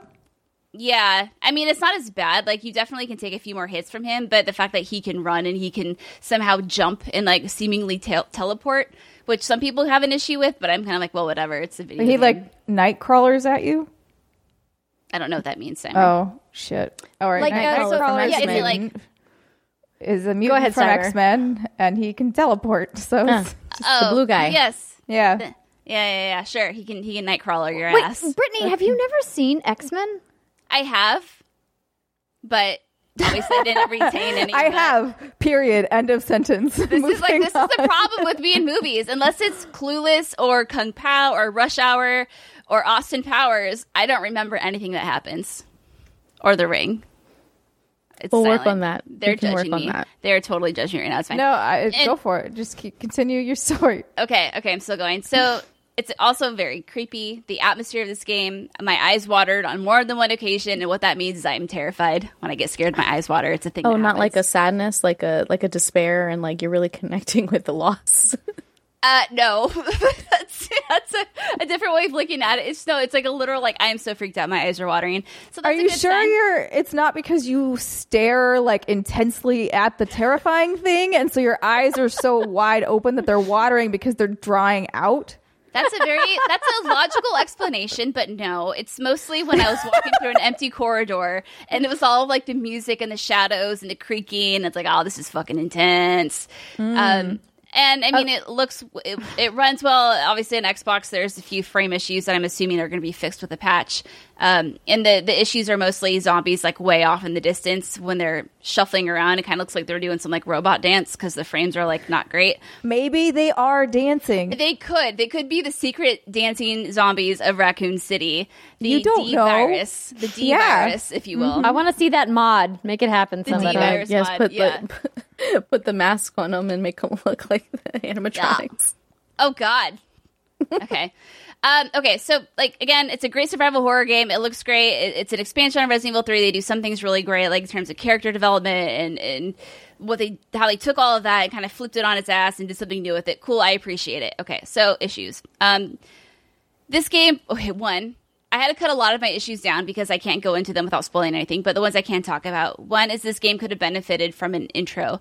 Resident Evil 2 didn't need one because you are Claire and Leon and you are going into this new city. So you're kind of experiencing the story from their perspective. So it's okay if you don't totally understand the backstory or the lore or whatever is happening. But with Resident Evil 2, it opens in a way that I Three. feel like. Three, thank you. It opens in a way that I feel like doesn't I don't know if it would make a lot of sense if you've never stepped foot into this game before, and it could have greatly benefited from uh, like an introduction, like a recap scene, maybe of who Jill is and who some of these characters are that you're gonna hear about and or talk about, or maybe even a prologue that shows you how she got to where she is. Because you know she just wakes up in her apartment and she's like, "I can't wait to leave Raccoon City." It's like, well, okay, why are you waiting for three days? It's like why, like why have you been waiting for the? It's a whole thing. Like I shouldn't say anymore, but it, none of it's explained in a way that makes a lot of sense. And Steimer, I was thinking about you a lot because I remember when you played Resident Evil 2, you had a lot of issues with the story just not making sense. You're like, why would you do this? What? I, I mean, I don't remember. I have the logic problem where I'm like, I would. Why would you do that? You wouldn't do that. You would do the other thing. It's it, like that's what my problem with horror in general is. You have to really like put on your non-logical hat and like just roll with it. And I have a really hard time doing that. Yeah, no, and I didn't have that issue so much in RE2. Um, maybe that's because I'm just blinded by fangirlism. But in RE3, I definitely had a lot of those issues arise where I'm like, well, the logic in that doesn't make any sense. And not just with the opening, but with certain areas of the game and how certain events unfold, it just really kind of broke the immersion. And I think a lot of that has to do with I feel like this game was, and I don't know if this was or not, but this is the feeling I get. I feel like it was a little bit rushed, and that wouldn't be too surprising because of the stuff that had been cut from it and how th- you don't get to see as much of the city as I think a lot of us had hoped. I, I tweeted like I hope this had been the was was going to be the ultimate Raccoon City romp, and it definitely wasn't that. It had a few cool streets that you got to explore, and a few maybe like three or four optional buildings in the entire game that you got to go in and look around, and that was maybe buildings that aren't that exciting. Like there's nothing really cool to discover in there except for a few items. So I think what a lot of us had been hoping for is seeing what they did with Resident Evil 2 that's, is that they're going to take Resident Evil 3 and really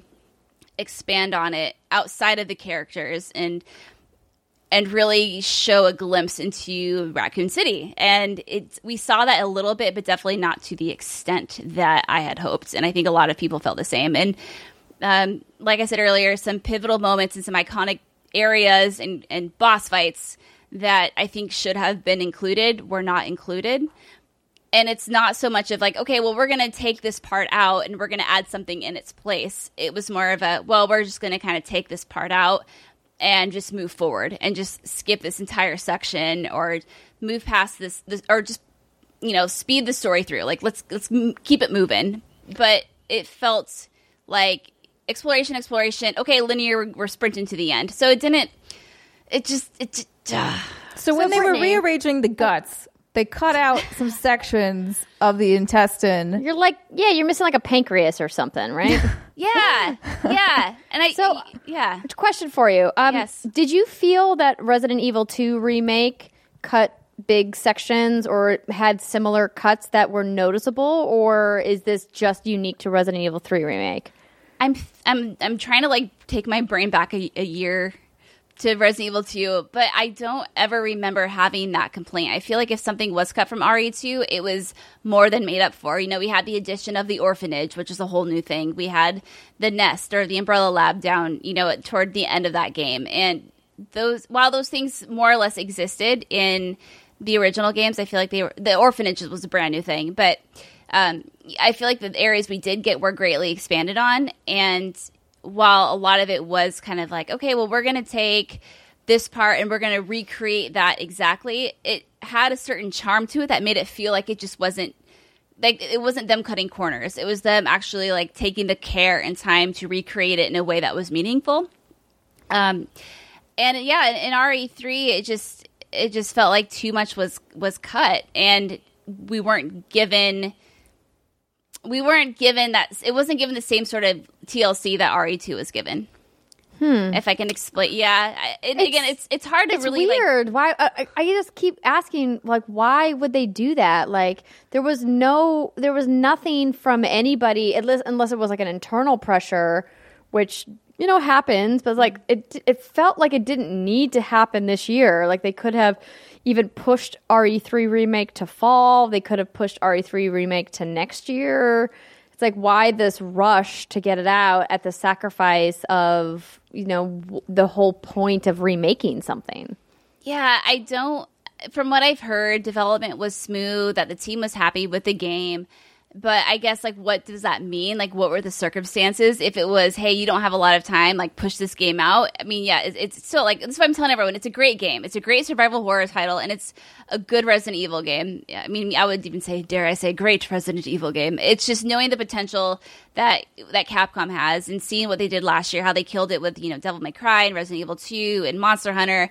I think you know expectations of that company they're just high, and that's more or less the reaction I'm also seeing from um, fellow people in the industry. Is it it just misses the mark? It's good, but it's not good as RE2 remake, and obviously RE2 remake is a hard act to follow. But I think it just they just didn't take the potential that was there. Not to mention in RE3 there are a lot of um, reused assets, and I know on the Monday show I talked about like the silly plant that I swear is in every freaking level of that game. There's like a single like I don't know what kind of plant it is. Looks like a palm plant, but it, it's there. But in RE3, you know, like A, pa- a palm plant? like you know, not like a palm tree, but they're like they're called little palm plants, and they have like the little green leaves, and they're like little. I don't know what they're called. Like a baby palm tree. yeah, sure, but it's not like the fanning leaves. It's like a I don't know. I'm not a Are you thinking of like a fern? Like a cypress? no, no. It has like it has like the the pale like stalk with like the cool little ridges and like the fanning leaves, but it's not like a huge like and has like eight stalks at once in it. I mean, I can't unsee this thing. I can. It, hmm, It's a plant. Draw us a picture. I'll draw you a picture. Where's Microsoft Paint when you need it? I'll do it for you. But you know, it's, it's like in every freaking room in the game, and I'm like, that's way too much. Even I'm noticing it. it. Anyway, so in RE3, you know, there are assets that are reused from RE2, not just plants, but also levels, and that also normally I think would be okay, but in my mind, it's like, well, if this chunk of the game is using RE2 assets, how much did you really create for the new game? Instead of taking something from RE2 and putting conveniently placed trash bags in front of a door, oh, now suddenly you can't go in there. Is that making sense? You know, it, it's. I, I'm trying not to spoil it, but anyway. No, it's okay. I think you don't need to, you know, further explain, you know, your frustration with it. I think we've gotten the idea that it was a little bit lacking in areas that you had expectations that they weren't. And I think that that's uh, very fair. I think that you look at Resident Evil 2 remake and how critically acclaimed it was and such an excellent job Capcom did with it and they set their own bar. And like I said earlier, there was no reason for them to not take the time and the care to do the exact same amount of work for RE3. First off, nobody asked for RE3 remake. Everybody was just happy to get RE2. I think there was a subset of the community that were, you know, secretly hoping that, you know, Uh, a lot of Capcom would look. for the remake. Yeah, Um, right, but like I mean, but when when you ask for a remake, uh, another one after one has done so well, I mean, I think the expectation then has been set, right? That oh, well, you did it this way. Clearly, the next one's going to be just as good, if not better, mm-hmm. right? Mm-hmm. And it's it's a bummer when it's not. I mean, I don't want to like compare it to like a sophomore album because this is not the same kind of comparison case whatsoever. But it just feels like it is like rushed, right? But like, let's not dwell on what you didn't like about it. Let's dwell on what you did like about it, Brittany.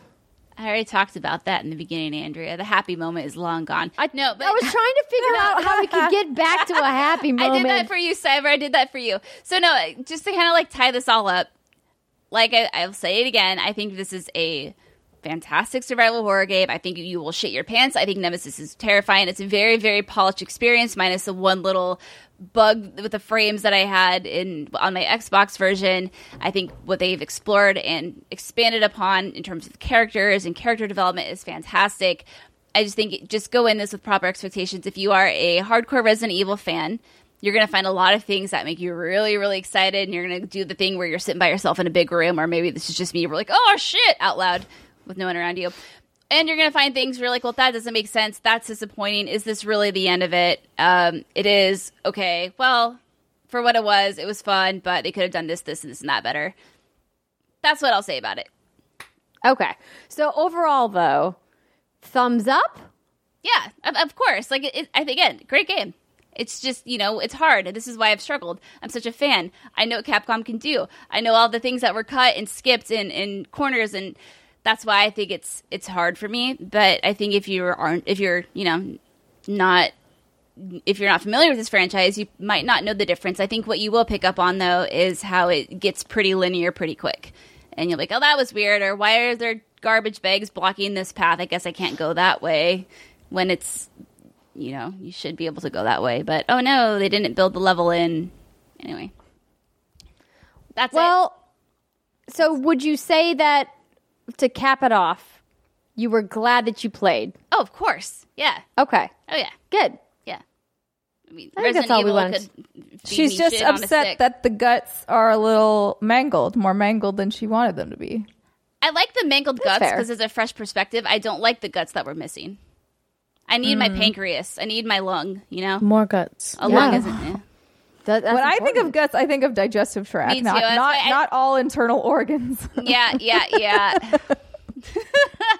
like, That's lungs, you know, fair. I don't know. It's a good game. Um, you should play it. It's fun. Just go in with proper expectations. Is all I would say. Okay. All right. So if you guys want to watch again me play some Resident Evil, if you just needed a little bit more convincing about how terrifying this game is, twitch.tv slash what's good games is the place to catch that gameplay. Um, but a game that Riana and I have checked out recently, and I'm so glad that you got me back into this game, is the new update for Rainbow Six Siege. So, Ree, tell me about how you got into Rainbow Six in the first place. Absolutely. So Rainbow Six just recently released, I guess was like year five of their content, season five. Yes, year Um, five is what we're happening. Uh, so Operation Void Edge is the name of the new update. Let me just read the little blurb from Ubisoft. Yes. Uh, things are starting to change, and Operation Void Edge is sure to throw you for a loop. Two operators, as different from each other as they can be, join Harry's roster and bring them talents that stand at polar opposites. Iana is the brain and technology, while Oryx knows the raw power uh, that the human body can carry. Many novelties are coming with this unique season, with a rework to the Oregon map and a very special elite set. And uh, let me just quickly uh, talk about those operators. So, Iana is an attacker. Uh, her unique ability is the Gemini replicator, where she essentially makes a clone of herself or a hologram. Uh, we'll talk more about that. And then Oryx, who is on the defender side, is just like this super crazy powerful guy that has this like hyper dash. They write doesn't need any fancy gadgets to hold his own. His body is all the power and utility he needs. Oh, yeah. Um, so the Remah, the Reme, Remah dash, I think is what it's called, the, is his signature moves, and it basically allows him to like sprint faster than any other operator in the game, and he can jump up between levels. So if you have like an opening in a ceiling, he can jump up and pull himself to the second level, which is crazy. No other operators can do that either. So that's kind of He's exciting. like the So- Terminator. yeah, like he's like physically there's no other operators that can do these things. So it's really interesting that they brought this into the mix with how many other operators that they have. So, uh, back to you, Riana. Yeah, so I've been playing some Siege recently with some friends, and also I got a couple of games in with Andrea earlier today. And I gotta say, these new operators are really breathing new life into the franchise. It, it's it's fun to revisit Siege in general after playing Plunder specifically in Call of Duty Warzone.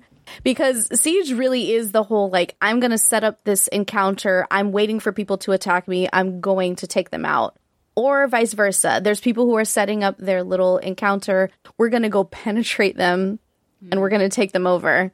And something about it just feels so good to come back to. Um, it's been a while since I played Siege, but I've recently got into some new games over the past weekend and then yesterday and today. And the new operators are perfect for that. Like, I have not personally played um, with our new Jordanian hero, but I've played with Iana, and the Gemini drone is really cool. Like, so how it works is you set up a doppelganger of yourself, essentially, and you send it out. It can go anywhere you would go. It can climb through windows. It can go through doorways and then find people. And it gives you a chance to scout out what the defenders are doing. And if you're on comms, it becomes really, really powerful because you can say, hey, somebody's on the right side, they're laying on the ground, they're hiding right next to the bomb. If you run in there and throw a flash grenade, you got it. Like that that's all you. And I don't know, something about the team interactions in Siege is just different from any other game because you really do have this immediate tactical advantage when you're you're in a full squad and you feel very powerful and in control. And obviously, right now, a lot of us aren't feeling very in control because the world is crazy. And it's really nice to jump into a game that lets you have all of these different options with these different operators and and to play your own game and to tailor your experience to the way that you want to um, have it. And I don't know, like earlier today when we were playing, there was even times when Andrea would just jump in with her operator and she was playing Iana at one point and she found somebody and then after her drone was taken out, she ran in and then actually killed the person. I was like, oh my God, yes, you did it. Like she knew everything she needed to know. And it, I don't know, it's, it's something that's just really, really refreshing after playing all of these different types of games like um, in, in Warzone and even in Animal Crossing when you're just kind of passively experiencing gameplay to really take control in Siege. And it's been a while since we've been able to do that, and I'm looking forward to more games. Yeah, that's something I think the player base has really loved about Rainbow Six Siege. And just as like a refresher for people who are like, oh gosh, I, re- I recognize the name of that game, but I don't know what it is. So it's a 5v5 squad based tactical shooter, first person shooter. And it's obviously set in the Tom Clancy universe, and Rainbow Six has been around for a really long time. Uh, the crazy part about the story of Rainbow Six Siege as a game is that it has continued to grow year over year. And Ubisoft announced, uh, I believe, just last month that they have hit over 55 million registered players in Rainbow Six, which is crazy. The legs that this game has had, and we're in year five now of, of Rainbow Six, and I agree with you, Riana. I think that the reason why this game clearly is continuing to be successful is that it scratches that itch of PvP shooters that really feels like you have to have some strategy besides just running around and spray and pray. Now, don't get me wrong. Sometimes it works. There was a couple really sloppy kills that I got when we were playing together, but yo, a W is a W, okay?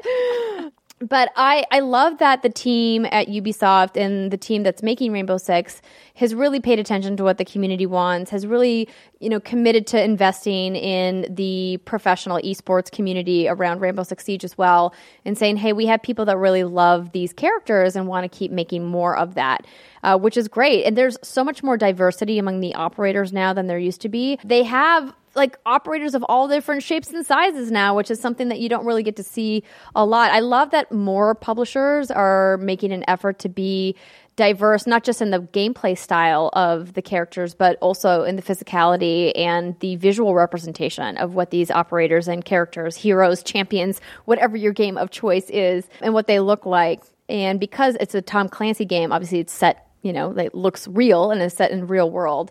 So it was fun because we got to play together and you are so right when you say that it makes such a big difference when you're playing in a crew that communicates on on comms. But boy oh boy did i have a very stereotypical experience when i dropped in for my very first match. So Oh, before we were able to party up literally this is my first match back. Installed this giant patch and i had spent a bunch of time going through some of the operators that i hadn't really played with yet and changing my loadouts you know putting all my skins and my charms on. Um, and then i was like you know what? I'm just gonna solo queue into some quick play. Oh boy. why not? Let's just give it a go. What- what's the worst that could happen? First game i get dropped into somebody you know you can see like the the noise icon come on somebody gets on comms and is like hey is anybody else on comms and i'm like oh gosh this person is definitely like 10 years old Oh no. can't even can't even tell what kind of a person they are just know that they're prepubescent and I was like, okay, cool. Uh, I was like, whatever. I'm just going to stay silent for now. and then another person, hey man, what's going on? I was like, oh no, there's two of them that are that are children. Why They're are there multiplying. children playing? Why are there children playing this game? And then the next thing was, oh, are you a girl? And I was like, no, really? Is that really like still oh, happening? Is that like the first thing? And I was really like bummed, but also I was like, oh, well, these 10 year olds clearly just don't know what they're doing wrong.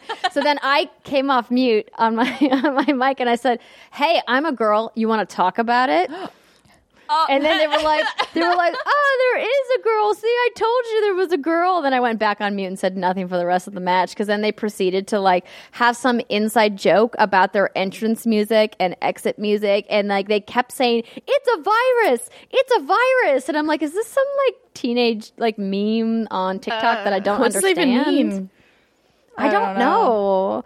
But they kept ah. yelling it, so I had to like mute them, and I was just like, "Oh, Oh, jeez. Right, like- this is like sounds like the dark side of. Rainbow Six. A lot has changed. It sounds like in the online areas.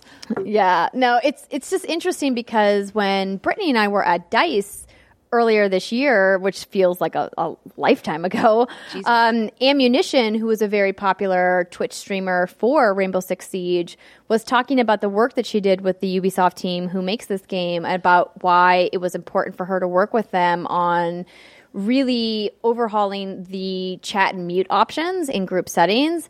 Because she was like listen like I'm a female player who's really good at a shooter, and I get shit for it all the time. As any woman who plays in competitive PV games will tell you, you get shit online when you're on comms. And in a game like Rainbow Six, it, like it's helpful, even if you're playing with strangers, to be have your comms open so you can like help your teammates. And a lot of women who play Rainbow Six don't want to because it can be a very toxic place. Rainbow Six has historically had one of the more toxic PvP communities, and it's really disappointing. But I really was happy to hear um, her talk about the work that she did as one of the biggest streamers and content creators in the Rainbow Six community to say, hey, like, I want you guys to help build protections for people like me in place who want to play as much of this game as possible because I love this game. This game is amazing. But like maybe allow me to mute individual people in my squad instead of either muting the entire squad or muting nobody. And that was a feature that they added because she worked with the team and said this is important to me. I thought that was awesome. So shout out to Ammunition. Yeah, they've made a lot of really great changes. They've made some adjustments to Clash. Um, that is the operator that has a taser lined shield that is very difficult to penetrate. Yes, I said penetrate. They've also made some changes to the way that the drones spawn when you're trying to scout out the, the enemy's position as the attacking team. So I feel like they've done a really great job of listening to the community and like pain points and things that, that we've really found challenging and barriers to enjoying the game the way we want to. And uh, honestly, I applaud everything that they've been doing with these updates. They've been fantastic. So how did Yeah, you so we're gonna play more. do, Andrea? I gotta know. Oh, oh no, they were terrible. Oh. And he kept saying the whole time, Gosh, I'm so bad at this game. Man, I'm so terrible at this game. And then he's like, Hey guys, wanna like continue as a party into the next match? And I was like, No, No. No. that'll be a hard pass for me, Junior. no. Hmm. Also, like, why are you playing this game? But like Where are Whatever. your parents? Probably frantically trying to do a Zoom call and Oh, that's you true. being online. You're not. You're not wrong. You're not wrong. you being online is fucking up the bandwidth at their house, and they're like, "Oh, you're so blurry." oh my god. Too, real, Andrea. Too real. They're just like, turn on the box thingy and leave me alone. Anyway, I love Rainbow Six. So, Ree, uh. thank you so much for, you know, kind of giving me the motivation to get back in. Um, I've just been feeling a little flat on some of the other PvP shooters like Destiny, even though I'm so grateful that the, the team at DCP Live finally had me on the show. If you guys missed my episode last week, uh, please do go check it out. They are a great great group of folks over there at the Destiny Community Podcast, and I had such a fun time talking with them. But every time I log in, I just I'm having trouble like keeping my focus, and so it's been nice to like get like a breath of fresh air in a in a different PvP scene. Yeah. Is there anything else you want to talk about with Rainbow Six, or should we play more and just talk about it some other time? I think we should play more and talk about it some other time. Maybe some people can tune into us playing. Yeah, no, we're gonna stream. So um, I don't know when. It's either gonna be today, the day the podcast comes out, potentially over the weekend. But Ree and I are gonna stream some Rainbow Six. So if you guys are in and you're playing and you're caught up and you're current and you want to you know, squat up with us, um, just tweet to me at Andrea Renee or tweet to Riana at, at Riana Tweets Now. Let us know, and we can hopefully um, some you know take down some fools. Yeah. Take down these kids. Yeah. Steimer, you're playing the game that literally everybody in my Twitter feed is playing right now. I cannot get away from this. So I'm in this place, Steimer, where I, on one hand, want to mute Animal Crossing on Twitter so I never have to see posts about it. And then on the other hand, I'm like on the precipice of buying it. Join It's- us. I mean, Join the Twitter. I think all of the Animal Crossing Twitter stuff is hilarious. I love it. I want more of it. Please keep making stupid content. Um, because it also like my island will never look like that. I know this. I know my limits in life, and that is one of them. and I, I mean, when I'm playing Animal Crossing, I'm not. I so I try. I one day try. I was like, you know what? I'm going to do the Tarantula Island. So basically, like one of the things you can try and do, you like not you chop down all the trees. You like pick all the flowers. I don't know. You dump that all that shit on the ground. I don't fucking know. I was just trying to get spiders to spawn because they're worth so much Oh. money. This Oh, is shit's that what so you do? good. You make it it's spawn? so good. Oh my gosh, when I- it happens, but then it's the I best got- thing ever. Super impatient and I had one spider spawn and I caught it and then I waited and I waited and I waited and no more spiders were spawning and I was like, fuck this, I want to go to bed. So I turned it off and went to sleep. Ah. But like, I so that's the problem is like I have a little bit of patience, but I don't have a lot. I don't have a lot, man. And so that's I think what you really need if you want to super min max the game, which I don't really care about doing. So it's fine for me. I'm just in there every day picking the fruit that needs to be picked, like catching some fish if I feel like it, going around if there's a butterfly that's worth money, I'll catch it. Like I'm just chilling and living life in Animal Crossing and that's how I want to play that game. And yes, it means that my house is not very impressive, nor is my island. But you know what? It's mine, and I'll take it. Yeah, fuck yeah. No, you Right should see on. my house. I just have random shit everywhere. I have a hat hanging on the wall. I have a clock. I have a car bed. I have a hammock. I have a random so it's like your real house. Exa- yeah. Pretty much. Car, bed, and all. a car bed and all, like Cyber said. Yeah, no, I'm with you, Cyber. I, I, someday. So, but every day I go to Nook's Cranny and I try to buy things that I think would look good in like a Resident Evil atmosphere because I want to turn my island into a zombie infested nightmare. Yeah, that sounds correct. Can Right. you do that in Animal Crossing? I think what you can. Someone did create uh, Raccoon City, and someone actually just created um, Link to the Past Hyrule, which is pretty amazing. But I think what I'd have to do to get all the assets I need is download them from whatever Yeah. it is. Yeah. Uh, but I have like a spooky candle that I bought. I have a what's called a homework set because it looks like scattered paper, and in Resident Evil you see a lot of scattered paper. Oh, smart. Yeah, Yeah. Animal Crossing is really customizable, so you can make a surprising amount of shit in it. Yeah. Um, again, I'm just like I don't, I don't care. Like I could care, but I don't care. Like so, I get that's why I love seeing it on Twitter. I love it. Like show me your badass shit that I will never make. So on the Monday show, Andrea said that she is thinking about getting Animal Crossing, and thinking about playing it. And I have the I don't think you would enjoy it. it. So That's what John, John said. that's what John has been saying too. So John and I are never wrong, so.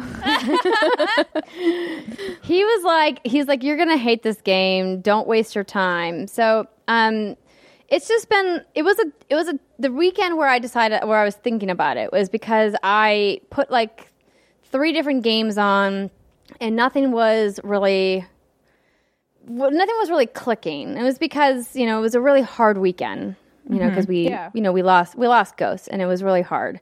And so i was like i need something that's like brittany says is like the, the chicken soup for the soul kind of game. I need like a comfort food game. I need something that's not stressful like doom and not like super brain power intensive like going through my vault and destiny. And i just i needed something that was easy and cutesy and was like something i could just kind of mindlessly do. So i was like everybody's talking about animal crossing maybe and this maybe this is the time. Maybe I just give in and just do it and just maybe make my character look cute because we had Anthony Carboni come come by last week and he and I were streaming his island in Animal Crossing and we went to go visit our friend Amarise and her island is phenomenal. Oh, yeah. It's it's the best island I've literally ever seen, and I feel like I've seen everybody's island in my Twitter feed all day long.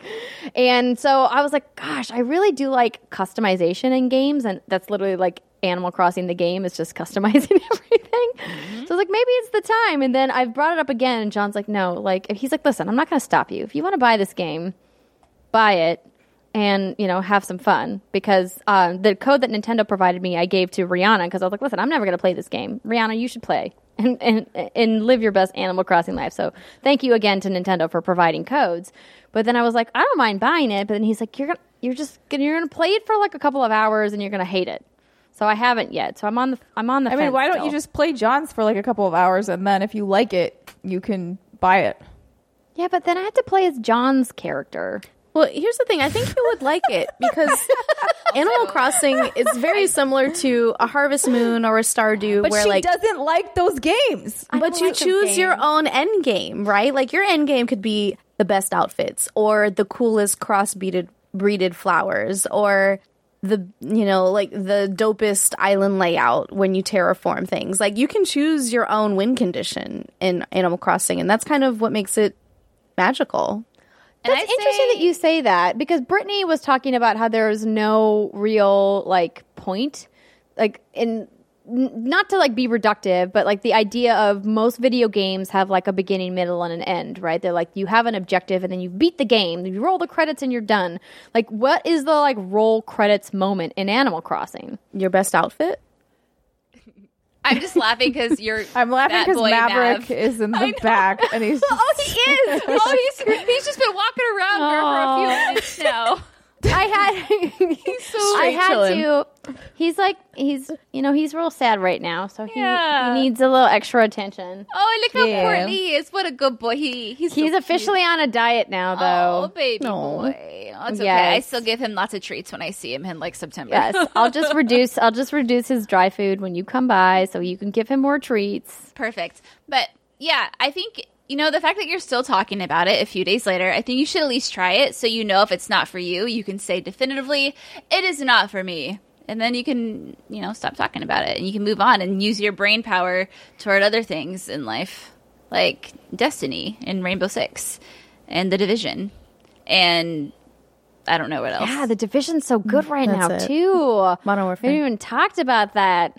But um, so Steimer, I, am curious. Before we wrap up this conversation about uh, Animal Crossing, do you have what you know? Kind of basing this off what Riana's talking about, like what your personal end game is. What would be Steimer's like Animal Crossing end game?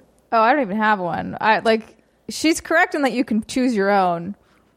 Or you can just choose to not have one also is another acceptable option. And I really just log into it every day and wander around and see what's going on and then I log out. Like sometimes I'm on for 5 minutes and sometimes I'm on for 5 hours. Like it's one or the other with this game and I I like that sort of freedom.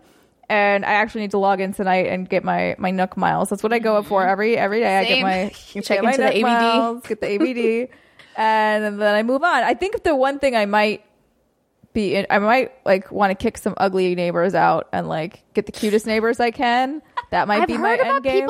Some neighbors really suck. neighbors That's to get totally them to fair. move. Mm-hmm. Yeah, so my first neighbor I'm fine with. She's a squirrel, and I think it's hilarious because I call people squirrels all of the time. And so I was like, hey, Animal Crossing, well played. Cool. Got this really cute little squirrel. Neat. Second one is a hen. She's okay. I don't know about her. She may need to go. And then the third, I have actually, oh, I really kind of want to log on and see who it is. T- The third one's moving in today. I don't know who. I don't know who it's going to be. So we'll we'll take a gander later, and I'll I'll, let, I'll keep you posted. But I'm not going to be one of those people. Although I do think I find it hilarious the Twitter things of like people hitting their residents like with the net over and over again, trying to get them to leave. Oh, you can do that? No, so apparently the only way to get them to go away is to not talk to them for a week. And then I think they ask or something uh, like, "Do you want Oh, me to just that's go?" And you're like, "Yeah, get the fuck out." Oh, wow, You just ghost them. you ghost them That's until they're like, so "Do you not like me?" That's like totally harsh. I mean, is it though? Because people ghost me for longer than a week, and then they pop Way back later, and they're Ty. like, "Hey," Oh, that's not good. and then you're like, "Lol, no." I have that one bear. I'm trying to look up through my Twitter account so I can find the name of her. Oh, Paula. And what's terrifying about Paula is Wait, when it's a bear named Paula. it's a bear named Paula. Yes. Animal and- Crossing, everybody. And when I play, I typically I log in at night, like as I'm laying in bed, and the silhouette of her and like the brief like little light you get off of her, she looks like Freddy Fazbear from Five Nights at Freddy's. and That's terrifying. I I saved a clip of it because it legit But- freaked me out. But you love scary shit at night. I don't love Freddy. No- what? You're picking and choosing now? Oh, absolutely. Fuck that. I don't play that game. That the animatronic bear can go fuck off. Sorry, that's a lot of f bombs. Uh, I just don't like him. But We're for children. But this We're is a for game for children. children or a show for children. now, is it true if you don't log into your island after a certain amount of time, like all the weeds grow back and people leave?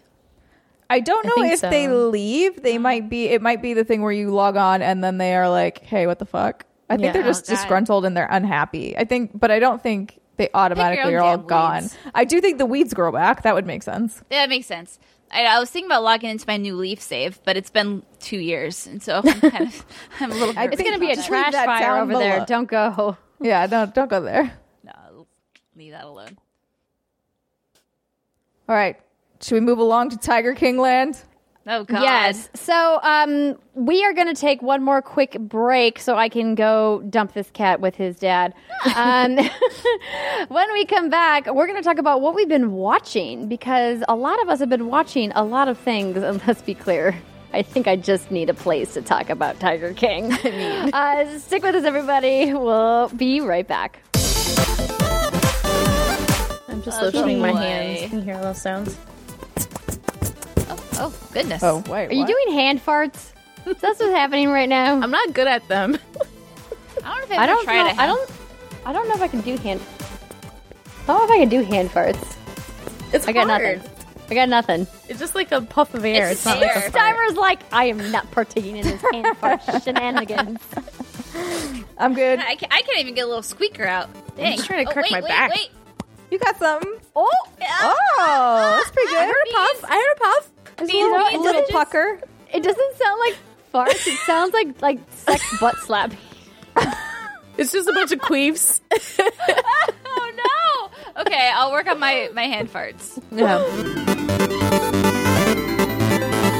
Welcome back, everybody. This is the final segment of the What's Good Games podcast. And listen, I just want to let you know sometimes when we're on breaks, we do things like try to attempt to make fart sounds with our hands, and it's amusing.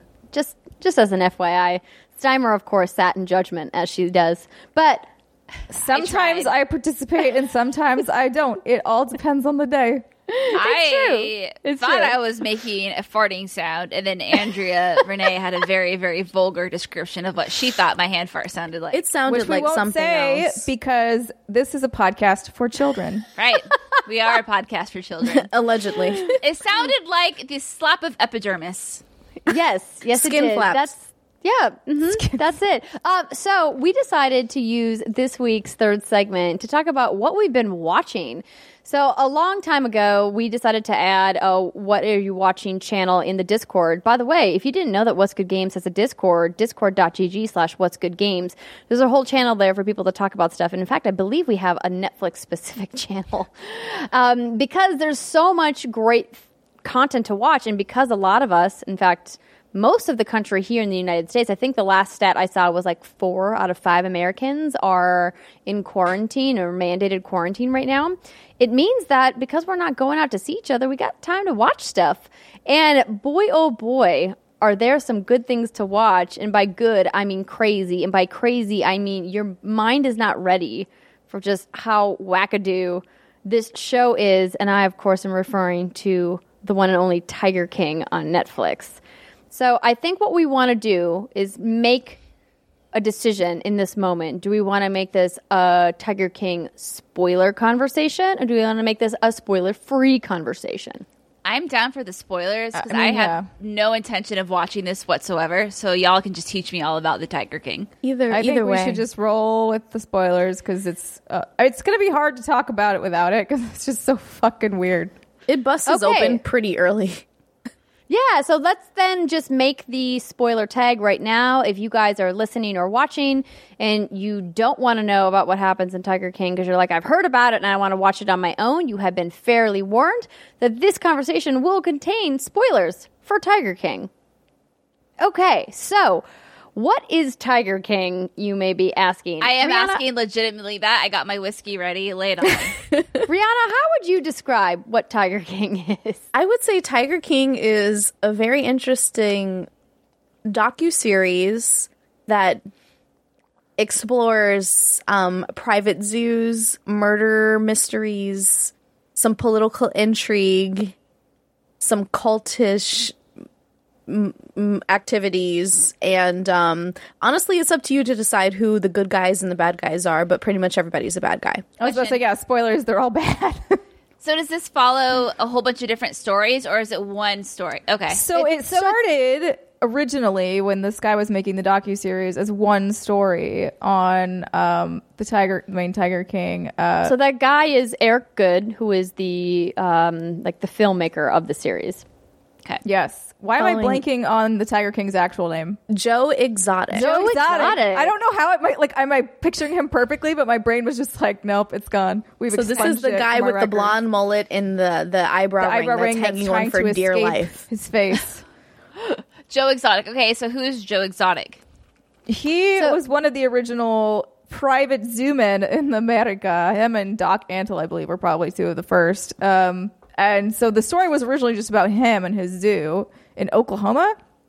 I believe it's Yes. Oklahoma. Yeah. Yeah. Joe And- Exotic Zoo is in Oklahoma, correct? and he but then as he like started to do this series it just went down some weird ass rabbit holes and he follows so then he started adding in storylines about other people and it Oh. just started to branch out and become sort of it like went beyond joe and it's now about like carol Br- Carole fucking Baskin. baskin Yeah. So, Brittany, just to kind of like set the set the stage for you. So the series starts uh, with a look behind the scenes at private big cat ownership in the United States specifically. So this idea of owning exotic animals in general is a little bit taboo, and in a lot of states, it's illegal. Right? There's a lot of restrictions about what types of animals you can keep as pets in your home for variety of great reasons. Um, but there's a lot of states that don't have specific legislation, and there's no federal legisla- legislation that governs if you can keep tigers specifically as private pets.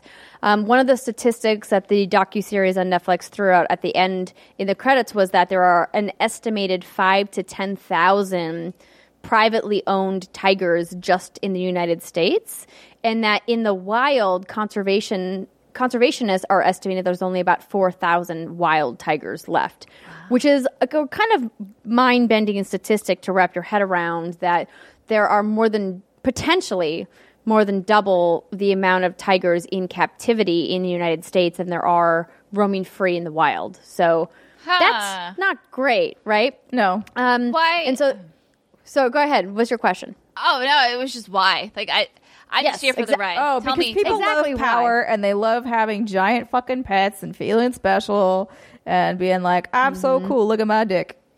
Yeah, Exactly. essenti- essentially, like th- that's what it feels like. That there's this draw, and like I'm not here to disagree that there's not a draw to tigers. Like I've always loved tigers as an animal. I think a lot of people out there, you know, have this innate kind of magnetism around them because of kind of this like majestic nature they have, how powerful they are, how rare they are, how beautiful they are in the cat kingdom. And, you know, there's this desire amongst certain people to own them. But here's the thing turns out owning a tiger is real, real difficult and also wildly expensive because they're real cute and little for about a month. And then they're not. Then they get really big really fast and become very difficult to take care of and to feed, et cetera, et cetera. So they follow this guy who I can't pronounce his his his initial last name. He ch- legally changed his name to Joe Exotic, and then literally legally changed it again to Maldonado Passage, which is a hyphenated last name of two of his husbands, of which he has multiple husbands. We'll get to that in a minute. Um, and he essentially the documentary starts out looking at his ownership of big cats and how he has this zoo in Oklahoma, zoo in the biggest air quotes you can possibly put around it, and kind of like how he got into it and like why he houses all of these giant cats because he had like over 200 big cats in the park or whatever. And it's like, damn, I didn't know that you could keep that many tigers in one place. That's crazy. That's a lot of stakes. But yeah, so that's like the basic premise, but then it goes it goes places, Brittany. It goes places. It goes to murder. It goes to drugs.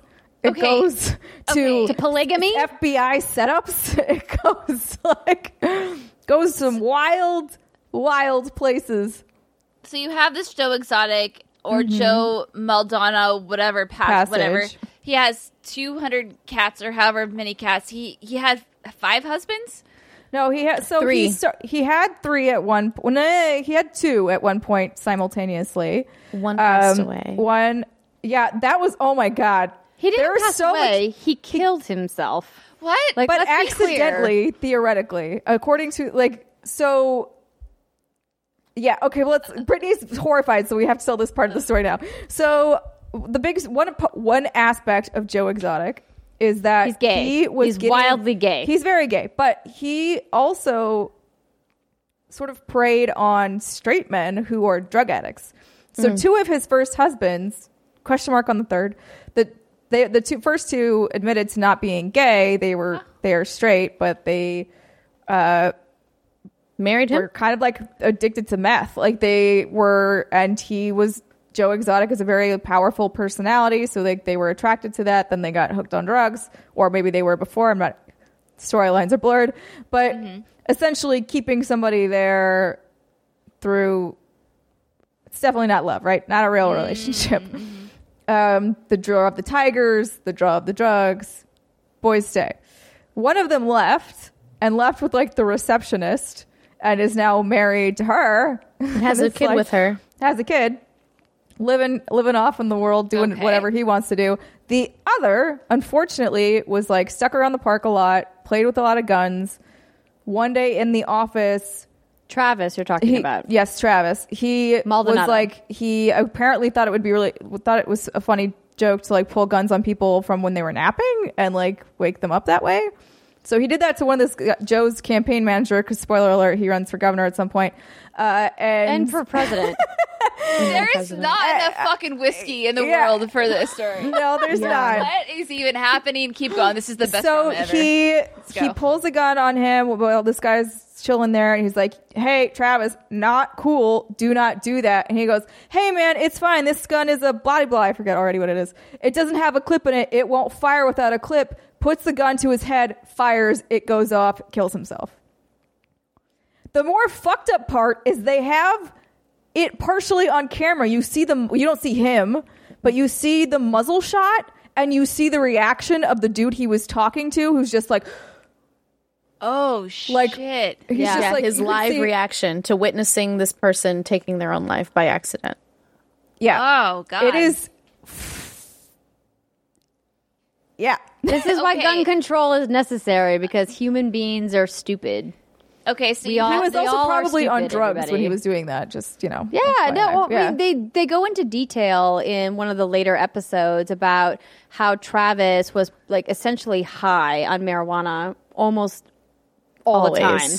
And that, you know, when Joe originally met him, he was on meth and that, you know, like he it's it's it's intimated that he supplied him with drugs in order to kind of seduce him.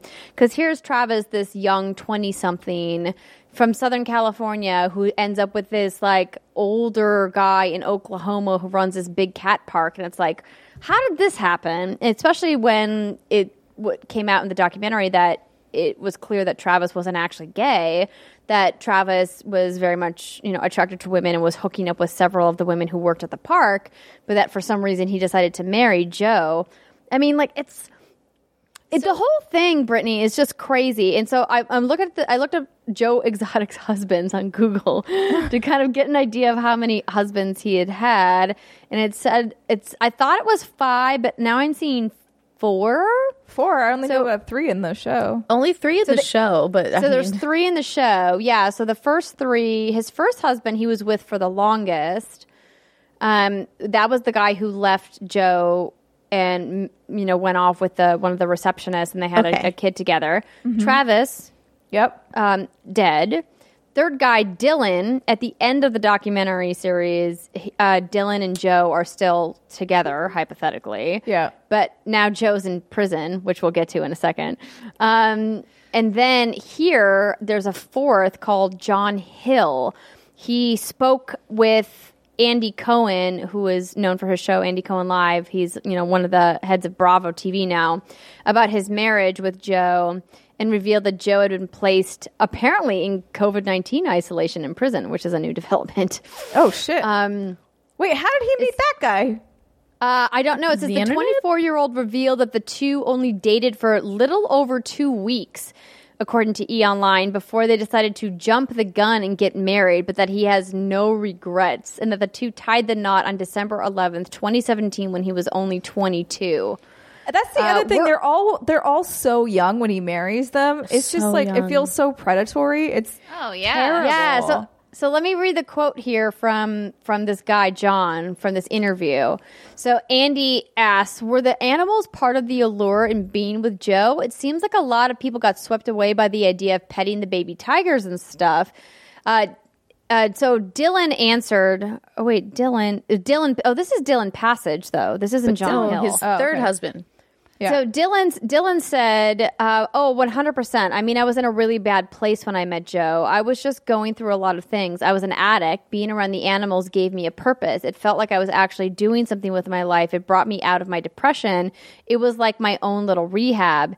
Joe never once encouraged me to do any drugs. I mean, I smoked a lot of weed, but that's literally it. During the interview, Andy also asked Dillon if he's still in touch with John Finlay or any of hi- other of Joe's exes. Wait, who's John Finlay? I Is don't this like a th- fifth person? He's like, yeah, with John, he was always at the park. It was kind of frustrating. He acted like he was entitled to a lot of things. Blah blah blah blah blah blah blah. Um, I don't John even know who Finlay, this John is. John Finlay was not- Exotic's ex-husband. Wait, was Finlay the the guy like- who ran off? The I'm first husband? The- love. yeah, John is of the first husband. He's the first husband. Oh yeah, so that was the first husband. Sorry. There's too many. It's hard to keep track of everybody. Five. Five of them. Okay. Wow. Okay. So, okay. So this is like the, what I have. So you have this dude. He has like five husbands at one point. I think Drugs he are really- a thing.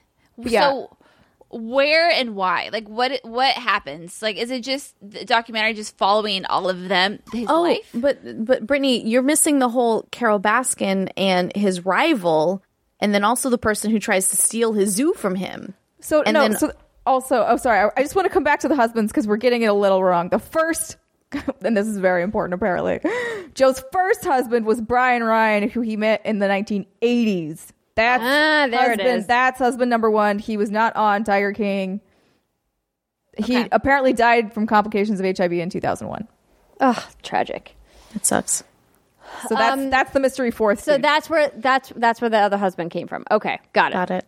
Okay. Okay. Okay. Okay. So you got dude and drugs and husbands and tigers. And then you have Carole Baskin. Okay. Yes, Carole Baskin. Riana, tell the Carole Baskin story. Carole Baskin is in charge of a wildlife preserve that tries to rescue tigers that are kept in captivity. And Called Big Cat Rescue. called Big Cat Rescue. Carole Baskin Creative. has a huge social media presence and she likes to post videos and blogs saying like, "What's up, all you cat and Hey, cool all cats, cool and, cats kittens. and kittens. Is Carole cool? Is she a good guy? Like good there's girl? there are no good No, guys or girls in this no. No one is good. Everyone's bad. Carole Baskin uh, may have killed her first husband and fed him to her oh my cats. fuck! What the fuck? Okay. Allegedly. Allegedly. Allegedly. Allegedly. And honestly, even if she didn't, she's still not the world's greatest person. Yeah, so Brittany, what's interesting about the way that this documentarian put this together, and for the record, I do not like the style of this. I do not like this man. I don't like the more you dig into him, the more it's like it gets shadier and shadier. Feels real like bad. I I like it was off putting. So when we call this a documentary series, like keep in mind that every documentary is through the lens of the person who's making it, and that is very apparent with Tiger King. Um, so Carole Baskin, they do a whole backstory on her, but they don't really do it until what episode three. Yeah. so they kind of They set her up as like a good guy in the first episode or two, and then they dive deep into her very insidious backstory, where she, you know, has this personality on social media, as Riana said, as being a conservationist, but then you realize that she started out actually in like the cat, um, the big cat trade and big cat breeding, just like all of the other people that she is going up against did.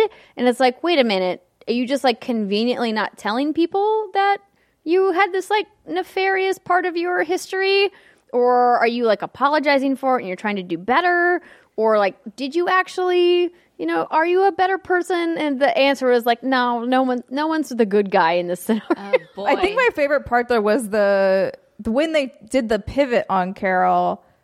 It was very clear like they didn't really know from the beginning. So like the way that they transitioned into that was somebody casually saying it. Like yeah, they're because they're interviewing somebody and they're like, I don't know when your her and her husband just like disappeared, blah blah blah, and they're- he was like, wait, what? What do you, what do you mean? Yeah. And they're like, oh. yeah, her her first husband just no one ever found him. no one ever And they were found like, him. cold What? case. Just a cold case. Just he's fucking gone. And he was the millionaire, right? He was the one who had the money, which is what they were using to even start the cat breeding in the first place. Then obviously they continued to make money from that as a business. Like it's Ah. It's really messed up. There's a lot of twists here. Um, There's so a twist there's- almost there's every more- episode.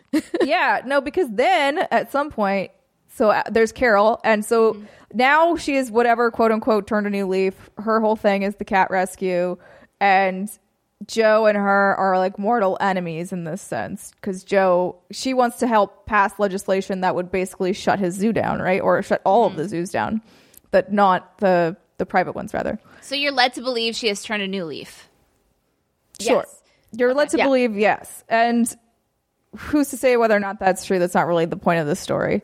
Um, but what it dives into is how Joe antagonizes her, and Joe constantly is talking about killing her and is putting that on live streams. And the funnier part to me was how much it shows how messed up our toleration of online behavior is and how much you have to do in order to be taken as a credible threat to someone's life or someone's safety because he was going on video streams and pointing guns at mannequins and shoot, shooting them being like that's Carole and that's what we're going to do to Carole and putting or like here's this jar and I'm going to put her head in this jar and everyone was just like yeah but he's crazy so don't worry about it This And- man made long an ago? entire music video about her.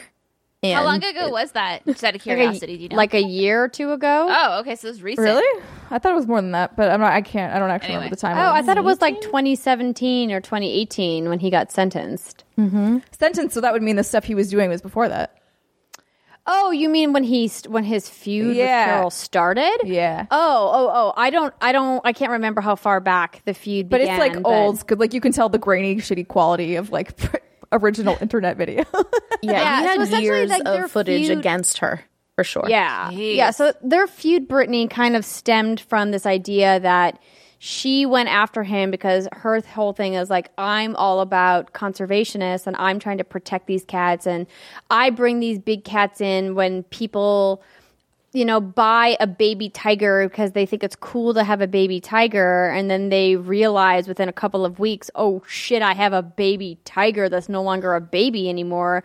What am I going to do with this? And then they want to dump it. And they're like, well, t- her, her big cat rescue will take these tigers and give them a home. And it's like, that sounds on its face like a good thing. Right? It's like, oh, that sounds great, but maybe like, why don't you work with like an animal conservationist program that will actually put them back into the wild though because it feels like tigers shouldn't be in a park in Florida where Big Cat Rescue is. With a bunch of free volunteers. Yeah, it's like outside of Tampa. It's like it feels like tigers should be back in like their natural habitat, which isn't Florida. Spoilers. It's like Yeah. India or Africa or a variety of other places that aren't on North American continent because tigers aren't from here. um, and so there's like it's it's tough because as I mentioned, like all of the framing of Carole Baskin is done through the lens of the the person who made this series. And I don't know Carole Baskin. I've never met her.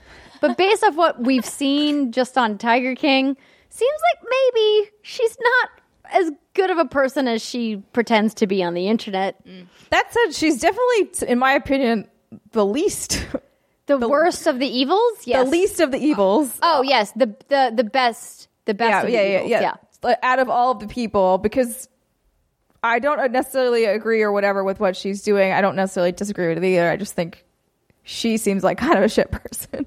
Yeah. um, but There's a I lot of there's a lot of shit people. but You there's so sex many, cult like, leaders so and many really men. like yeah. There's so many other worse people that you're just like, well, okay, you mm-hmm. kind of get a, a little bit of a pass. Okay, so um, you got Joe and Carole. Joe and Carole. Oh, and then baby girl. There's even more. There's a so lot you got more. the weird, the weird Doc Antle who I was talking about before. He's just he's a very side branch. He can be a brief one. Um, he essentially is creepo master number twelve, and sex he- cult leader. sex cult leader. He'll oh like Oh my god! get. He does the same thing that Joe does, but with girls, basically. Uh, and, and he's got the and he's got the tigers and he's got the whole hol- okay can i Steimer, i have to interrupt you for a second i Uh-huh. i had a i had a an argument with john when we first started watching tiger king because in like the second episode the the director really kind of pivots to framing doc in a very negative way. And I was like, I was like, why is he doing this? It feels like it's unfair. Like, uh, like this guy just like hasn't done anything to deserve this. And John's like, no, I'm pretty sure he's going to turn out to be like an evil bad guy. And I was like, yeah, but like he's on the Tonight Show. So Doc Antle is this guy who has been in animal handling and exotic animal handling in Hollywood for a really long time. And so he's got this like really long list of all of these shows that he's brought animals on because we've all seen those segments on TV where they have the person who brings out the the weird animal. It used to be Jack this thing. Hanna. Exactly. Yeah, well, I mean, it used to be good guys like Steve Irwin, you know, and like thankfully Bindi has taken up her dad's mantle and is doing a lot of that now, which I think is awesome.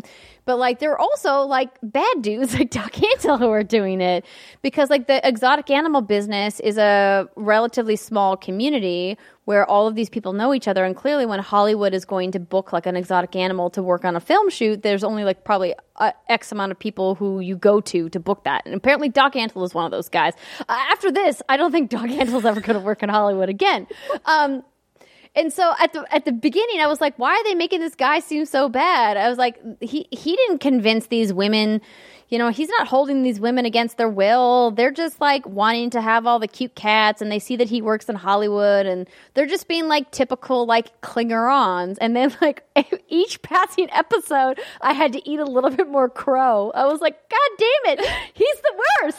Why is everybody in this show the goddamn worst? I don't get it. Yeah, Oh, the worst part about Doc, in my opinion, is not the the weird sex cult. It's the thing where he's basically accused of once the tigers are past oh. the cute age of like being able to be in petting parties, essentially, he just shoots them and buries them. Yeah. He euthanizes these babies. That and paying his employees $400 a month. That's better than Carole Baskins, who pays them literally nothing. She's oh my like, God, these this bitches are the- dumb enough to volunteer, so everyone's a volunteer. It's just all bad. Yes. all of it is all the bad. biggest garbage fire I've it, like. I know you. You haven't even gotten up. to Jeff Lowe yet. What the fuck. Is that his name? I think that's his name. Yes, That's Jeff Lowe. Okay. yeah. Lay I mean, I can't. Nothing could possibly surprise me at this point. So lay it on me. So Jeff Lowe comes into the picture because Joe Exotic does some stupid shit. Carole Baskin starts to sue him for it because she can. Because he basically takes her name, her copyright name, and is like, "Now we're Big Cat Productions, and we're, this is what we make for our reality show." And they're like, "Uh, no, that's not how that works." And she obviously has a lot of money, so Joe, hmm, not so much. She runs him through legal course basically over and over again until he has no more financial. Uh, what's the word I'm looking for? Resources? assets, assets. Yeah. yeah. He's, The things he- that he the done- government like done broke. possesses when you I was when you thinking lose liquidity. a lawsuit. The government is like, "Yo, we." Uh, well, not the government really. I mean, that's more that's a different thing. But like the lawyers will do like a laundry list, like an inventory of everything you have that's of of value because you lost the lawsuit, and then like then the government enforces paying the lawsuit back.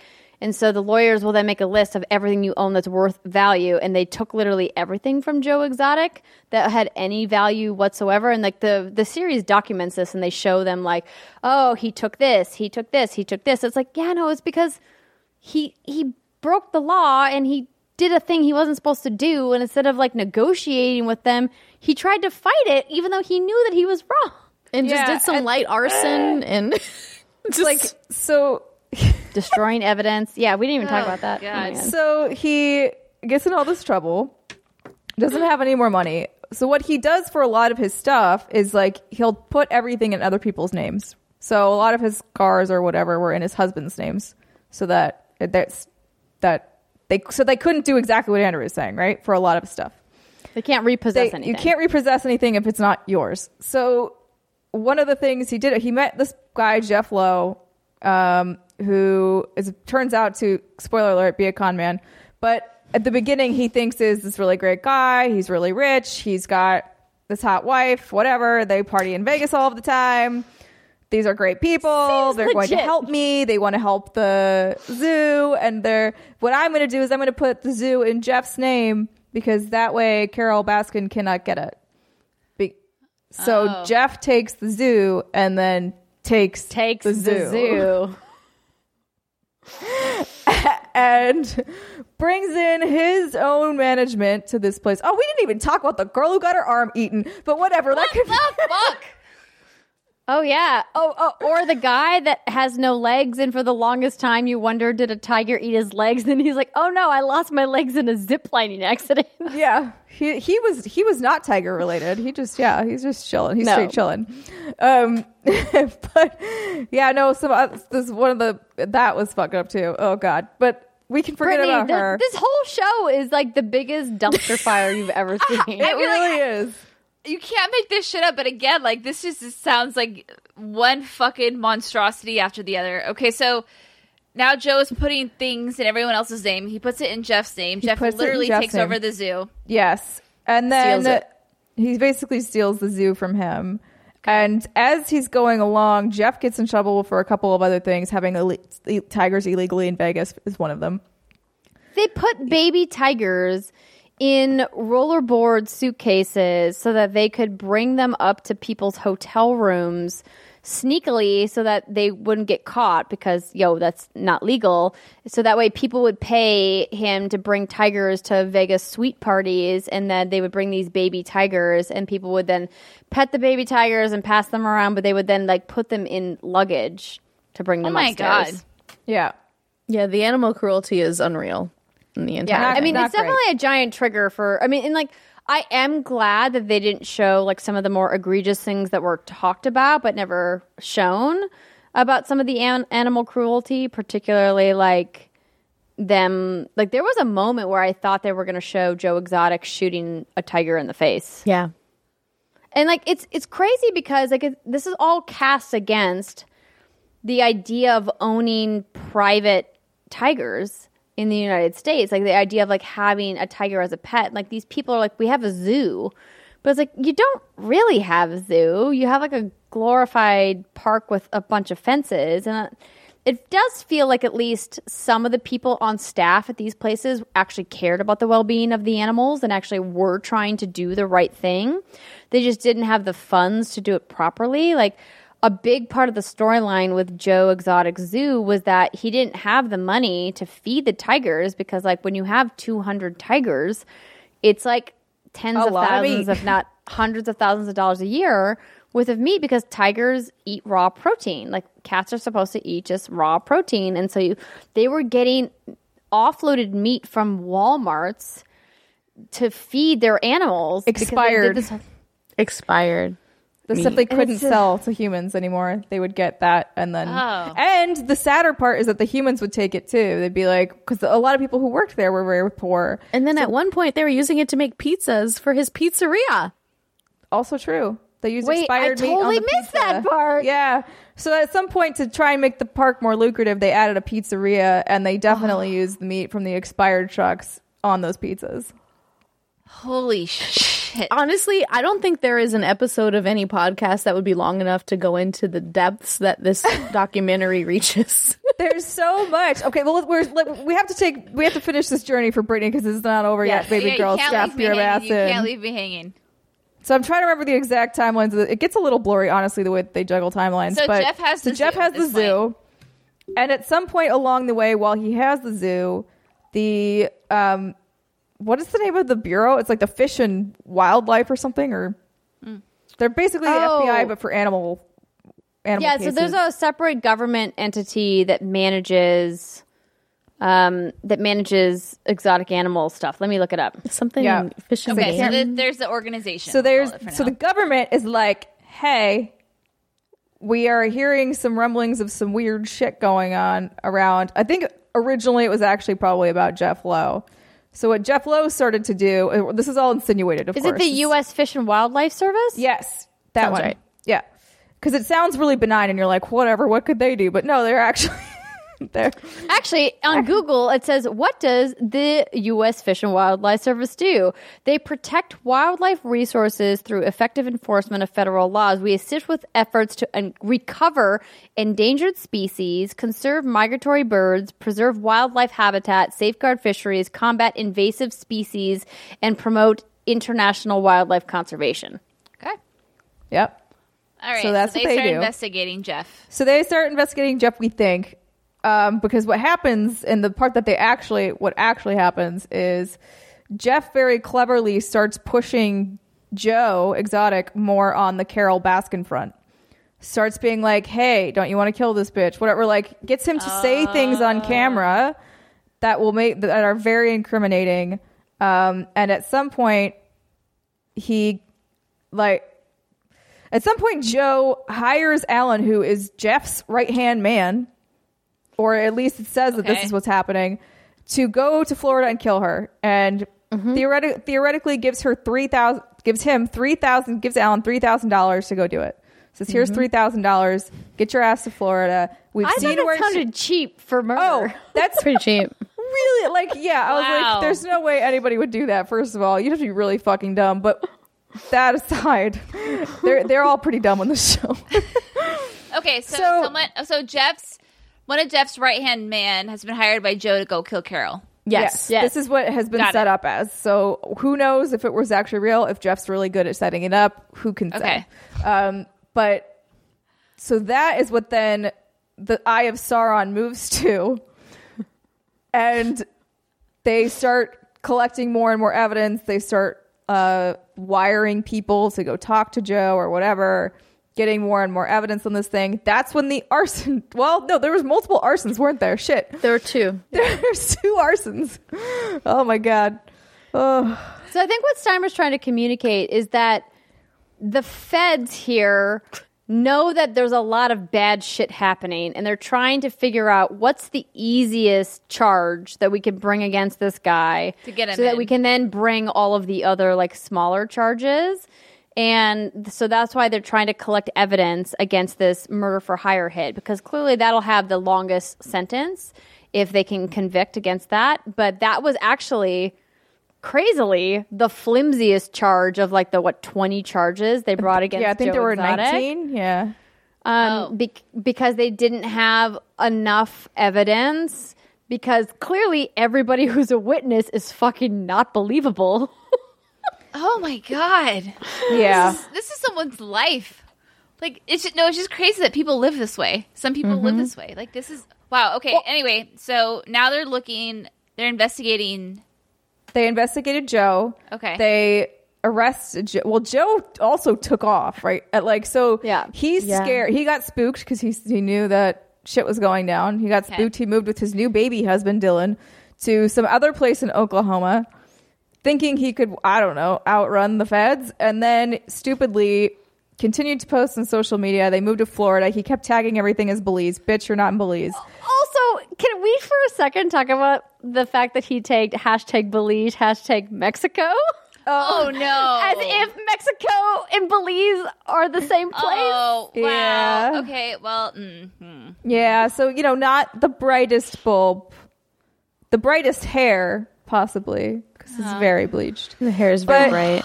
So then, yeah, so the feds catch him in in Florida because Not believe. clearly he didn't go In to Mexico. Belize or Mexico. Neither of those two places did he go, uh, and he he gets convicted. Like they they charged him with 19 counts of all sorts of shit, uh, going from something small like selling baby tigers to like, hey, trying to murder a woman, Plot to commit murder.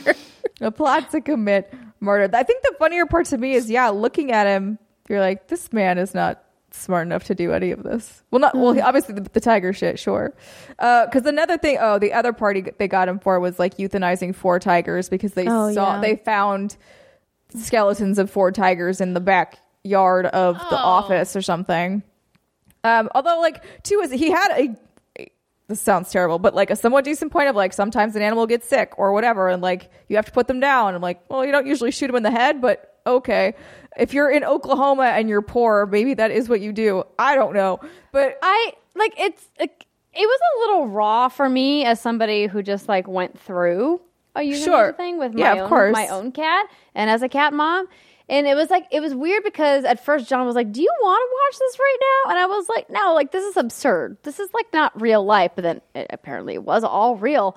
Um, but I think like the idea of uh, that that Joe was trying to make, not to fucking defend Joe Exotic, um, but apparently I'm defending Joe Exotic. that's how I felt But, five like, seconds ago. So you're fine. The amount of the amount of drugs or chemicals it would require to properly euthanize a tiger, which zoos sometimes have to do, um, was probably way more expensive than he could pay for if he was looking at murdering somebody for three thousand dollars.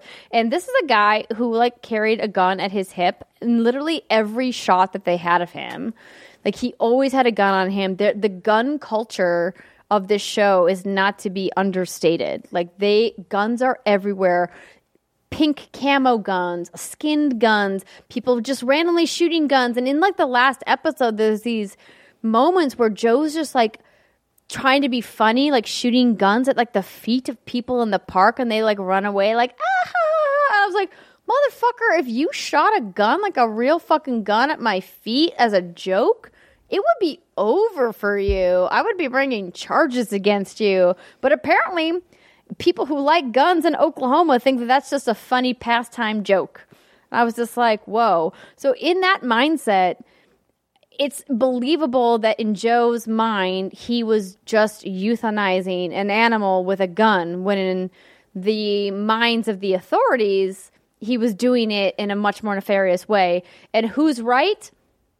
Man, The only who could say? again, not to defend Joe Exotic. The only thing for this point where I was like, this seems like a weak, a really weak case is that there were only four of them. And I'm like, if he was regularly just out there shooting tigers and you have 200 on your property, and you found four, like mathematically there would be more if he was some crazy like tiger killer? murderer, right? Well, like if- and I like again for the third time now, not to defend Joe Exotic.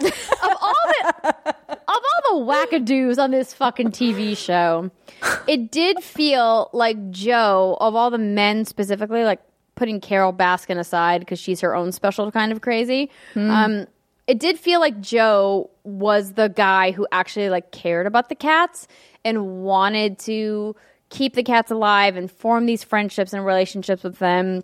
It felt like Jeff Lowe was clearly just using them for pussy, for lack of a better word. Yeah. in um, both terms, both, both, both senses of the word. Him and Doc Antle, it felt like both of those men were using the big cats as power plays to get women, and Absolutely. Doc Antle very specifically, but Jeff Lowe the same way. It, uh, and I don't want to like make a weird correlation or any kind of overarching judgments about the differences between the fact that Jeff and Doc were heterosexual versus you know Joe being homosexual, but it didn't seem like Joe was using the tigers to get like hordes and hordes of men.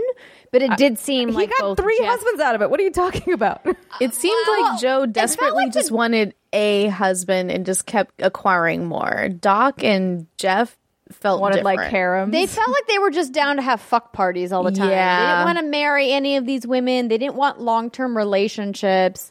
They didn't want to keep them around. With the, well, with the exception of Jeff and like Lauren, right? They ended up having a kid together. But like, Ooh, that felt was a rough conversation to watch. oh my, god. Oh my goodness. when he was talking about how he needs his nanny to be hot.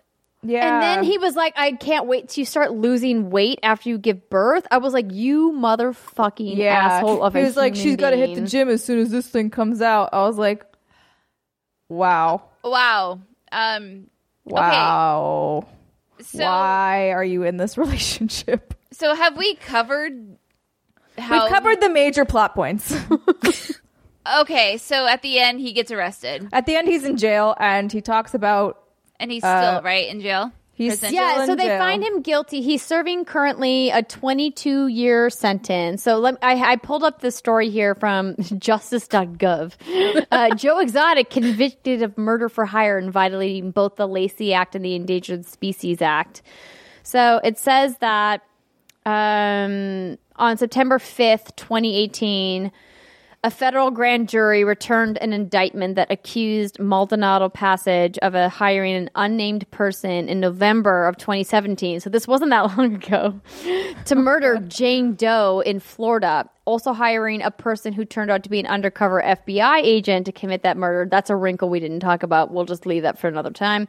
Superseding indictment handed down on November 7th, 2018, further alleged that Maldonado Passage falsified forms involving the sale of cats and sold an offer to sell tiger cubs in interstate commerce, which is illegal Because tigers are an endangered species, these alleged killings and sales violated the Endangered Species Act. During a trial that began on March 25th, a jury heard evidence that Maldonado Passage gave Alan Grover Alan Glover, excuse me, $3,000 to travel from Oklahoma to South Carolina and then to Florida to murder Carole Baskin with a promise to pay thousands more after the deed. Baskin, a critic of Maldonado Passage's Animal Park, owns a tiger refuge in Florida, secured a multi million dollar judgment against Maldonado Passage's park, which is really why he wanted to murder her because she won the lawsuit against him. In addition to the murder for hire counts, the trial included evidence of violations of the Lacey Act, which makes it a crime to falsify records of wildlife transactions in interstate commerce. According to these counts, Maldonado Passage designed designated on delivery forms and certificates of veterinary inspection. The tigers, lions, and a baby lemur were being donated to the recipient or transported for exhibition only when he knew they were being sold. So that's really how they got him. Finally, the, journally, the jury heard evidence that Maldonado Passage personally shot and killed five tigers in October of 2017 without a veterinarian present and in violation of the Endangered Species Act. So, ladies, we have a question from Groovy Muse. If you all get to talking about Tiger King, what's your one takeaway from the series? Personally, I thought some of the last talking points about wild animal captivity and cruelty stuck with me. Also, I could hear myself echo during half of that sentence. So if it I'm weird, proud of you. You sound great. through that because I also have had the speech jammer happen, and it's really difficult to make it through a sentence when it does. Thanks, baby girl. Thank you. I thanks to whiskey. Okay, so like, what do you take away from this? This is, you've all seen the clusterfuck, and I have no desire to see this now. I, you did a great job explaining it. I've seen all I've needed to see. I think my takeaway is I hope that people who see this decide instead to donate their money to real conservationist efforts. There was somebody on my Twitter feed that's like, imagine if Jeff Lowe and Joe Exotic had instead of spending money on Joe Exotic's governor and presidential campaign runs, which we never really brought up, which was her thing, which is another indictment that he had because turns out you can't just fund your own presidential campaign. There's a lot of laws against campaign financing. He broke those too. Um, Yep, he did. imagine the good that they could have done with these, what ended up potentially being millions of dollars that they spent over a couple of years to actually fund the preservation of tigers in their natural habitat instead of further breeding tigers under this guise of allowing people to play with them as kittens and then either not having a space for them and then putting them in cages or euthanizing them. There's this really sad moment at the end of the series where Joe finally admits that he kept these chimpanzees apart from each other in a cage for 10 years and then when he got arrested he, you know, kind of released them to a Florida conservation company where they got to be in like a natural chimpanzee habitat together. And that they they had this moment where they like hugged because they were forever like holding each other's hands like through a cage. Oh. he kept them in separate cages. And the the guy Eric had asked him the doc, the filmmaker was like, you know, like, do you think that you kept them apart? Is this your fault? And he was like, yeah, no, like I did. I, d- I prevented them from being chimpanzees together for 10 years of their life. And that at the very end is like the biggest fucking gut punch. And it's like, the rough. animals are the real fucking victims here, man. I I agree with you on that. There was also one line that I thought was very sort of poetic justice. So they have phone calls with Joe when he's in jail, and one of the things he says is like, "Do you know why animals die in cages? It's because their soul dies first. Oh. And I was like, and that's what's going to happen to you, sir. Like you will probably die in jail and it will be your soul that goes first. But after all that you have done, because I do agree, like at the beginning of his career or foray into this industry, he probably had decent intentions and like was more interested in the animals. And then it just blew into like this whole narcissistic evil growth thing, like where then it becomes about you and I'm the personality and I'm the star. I'm amazing. Aren't I amazing? Tell me I'm amazing. And it becomes this twisted, gross thing. And like, so now to have to have, like, now he just has time to sit and think. Although apparently now he is ill, but I'm not sure. But I don't know how somebody in prison gets COVID 19, but that's a discussion for another time. I guess they, Yeah. they allowed visitors. I don't know. Before? Yeah, my takeaways would be two things. A, do your research. Like there are a lot of celebrities that popped up in this documentary. I was patrons of Doc Antle and Joe Exotic and it's honestly just really disappointing to see that they went Shaq. for this oh. exciting moment where I can hold a tiger and they didn't really look any further into the situation to see like, hey, this is animal abuse. I should maybe shine a light on this or maybe not give them my money or give them my publicity and it's it's just disappointing. So I would say first of all, do your research. If you're going to get involved with somebody and you have any bit of power, use it responsibly. And be if somebody you know needs help, or if you need help, get help. Joe Exotic seems like a very, very hurt person. Like there's a lot of things that happen to him that come up in the documentary that are extremely traumatizing, very damaging to anybody. And it seems as though Joe Exotic didn't have the resources that would have possibly helped to lead him down maybe a more healthy or less damaging path for the rest of the world. And there are so many resources out there. There are so many people out there that care. There's Take This. There are different organizations that can help you get back on track if something's hurting you and it's causing you to act out against others and yourself. And if you're not feeling good or if you feel like you need some outside source to validate your existence, then that is not a good place to be. And there are people who can help you put you back on track. That is all. Amen. That was very well said, Ree. Thanks. Yeah. Wow. Well, hmm. Thank you, ladies, for uh, introducing me to that whole world. It was a thing. You're welcome. I It think. sounds like I still, even, I s- yeah, right. It sounds like I still even missed about half of the craziness that went down. Some political. You runs, did. some- I think like the big like remaining question for me is at the end of the series, Jeff Lowe was building a brand new zoo at the edge of Oklahoma and Texas to move because he robbed Joe Exotic of his zoo, uh, which ended up, you know, I don't want to see be, say being for the best because it's not, but like I think that this idea that he is moving, he's shutting down the former zoo that Joe Exotic was known for and is moving all of the animals to this brand new, supposedly bigger, more luxurious, more space for the animals experience. And me going, is he though? I feel like Jeff Lowe definitely is guilty of something.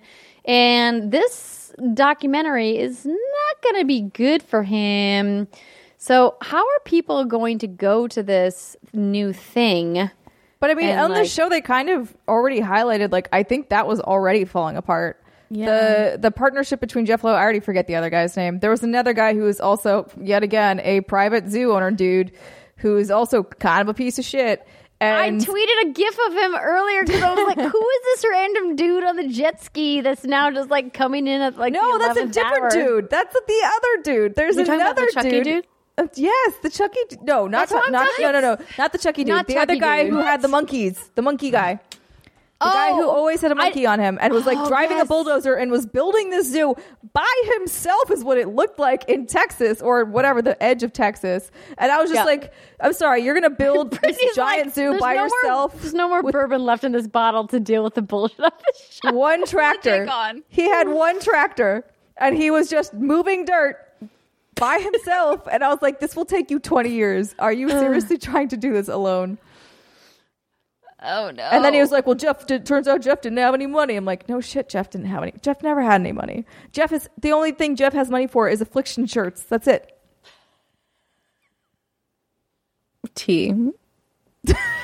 Oh man, oh man. All right, ladies and gentlemen, if this has piqued your oh. interest, there is no shortage of stories of all of these characters responding to the internet, loving Tiger King. Um, so we encourage you to go and research because man, there was like a whole nother rabbit hole of shit to fall down when it comes to Tiger King. Brittany, are you intrigued? Do you want to go watch it now? Fuck no. I just actually heard about some zombie flick on Netflix that I'm kind of thinking about, but it will absolutely not be Tiger King. It's Korean zombie series called Oh, Kingdom? Yeah. Yes. I saw Cliff Bleszinski tweet about it, and like that sounds like something I'd like a lot more than this bullshit that y'all just It's pretty dope. so, Kingdom is dope. Yeah. Well, I'm down to keep talking about what we're watching as long as we're all watching stuff. So, um, so watch it, ladies, watch it, and let's talk about it. So, um, thank you everybody for hanging with us through this wild Tiger King conversation and the rest of the show. We know this has been a very long episode, but we know that you like the in deep conversations, and like this was this was a fun one for sure. Oh boy, it went places. memeable to say the least. We will be back on Monday at 11 a.m. Pacific time at twitch.tv slash what's good games. Then, of course, your regular Friday show will be as scheduled. And I didn't mention this earlier in the show, so I'm mentioning it at the very end. A very special guest named Jessica Chobot is finally joining us on What's Good Games. We've been trying to get her on the show for literally years. As you can imagine, she's a very busy person, but also, as you can imagine, she's not going anywhere right now. So I reached out and was like, Can we finally get you on the show? And she's like, Yes, let's do it. So we will have her next week. Hopefully, you guys will join us for that. In the meantime, play some video games, be good to each other, give somebody a thank you, a hug, a moment of gratitude. It's tough right now. Spread some love in your life. See you next week, everybody. Bye.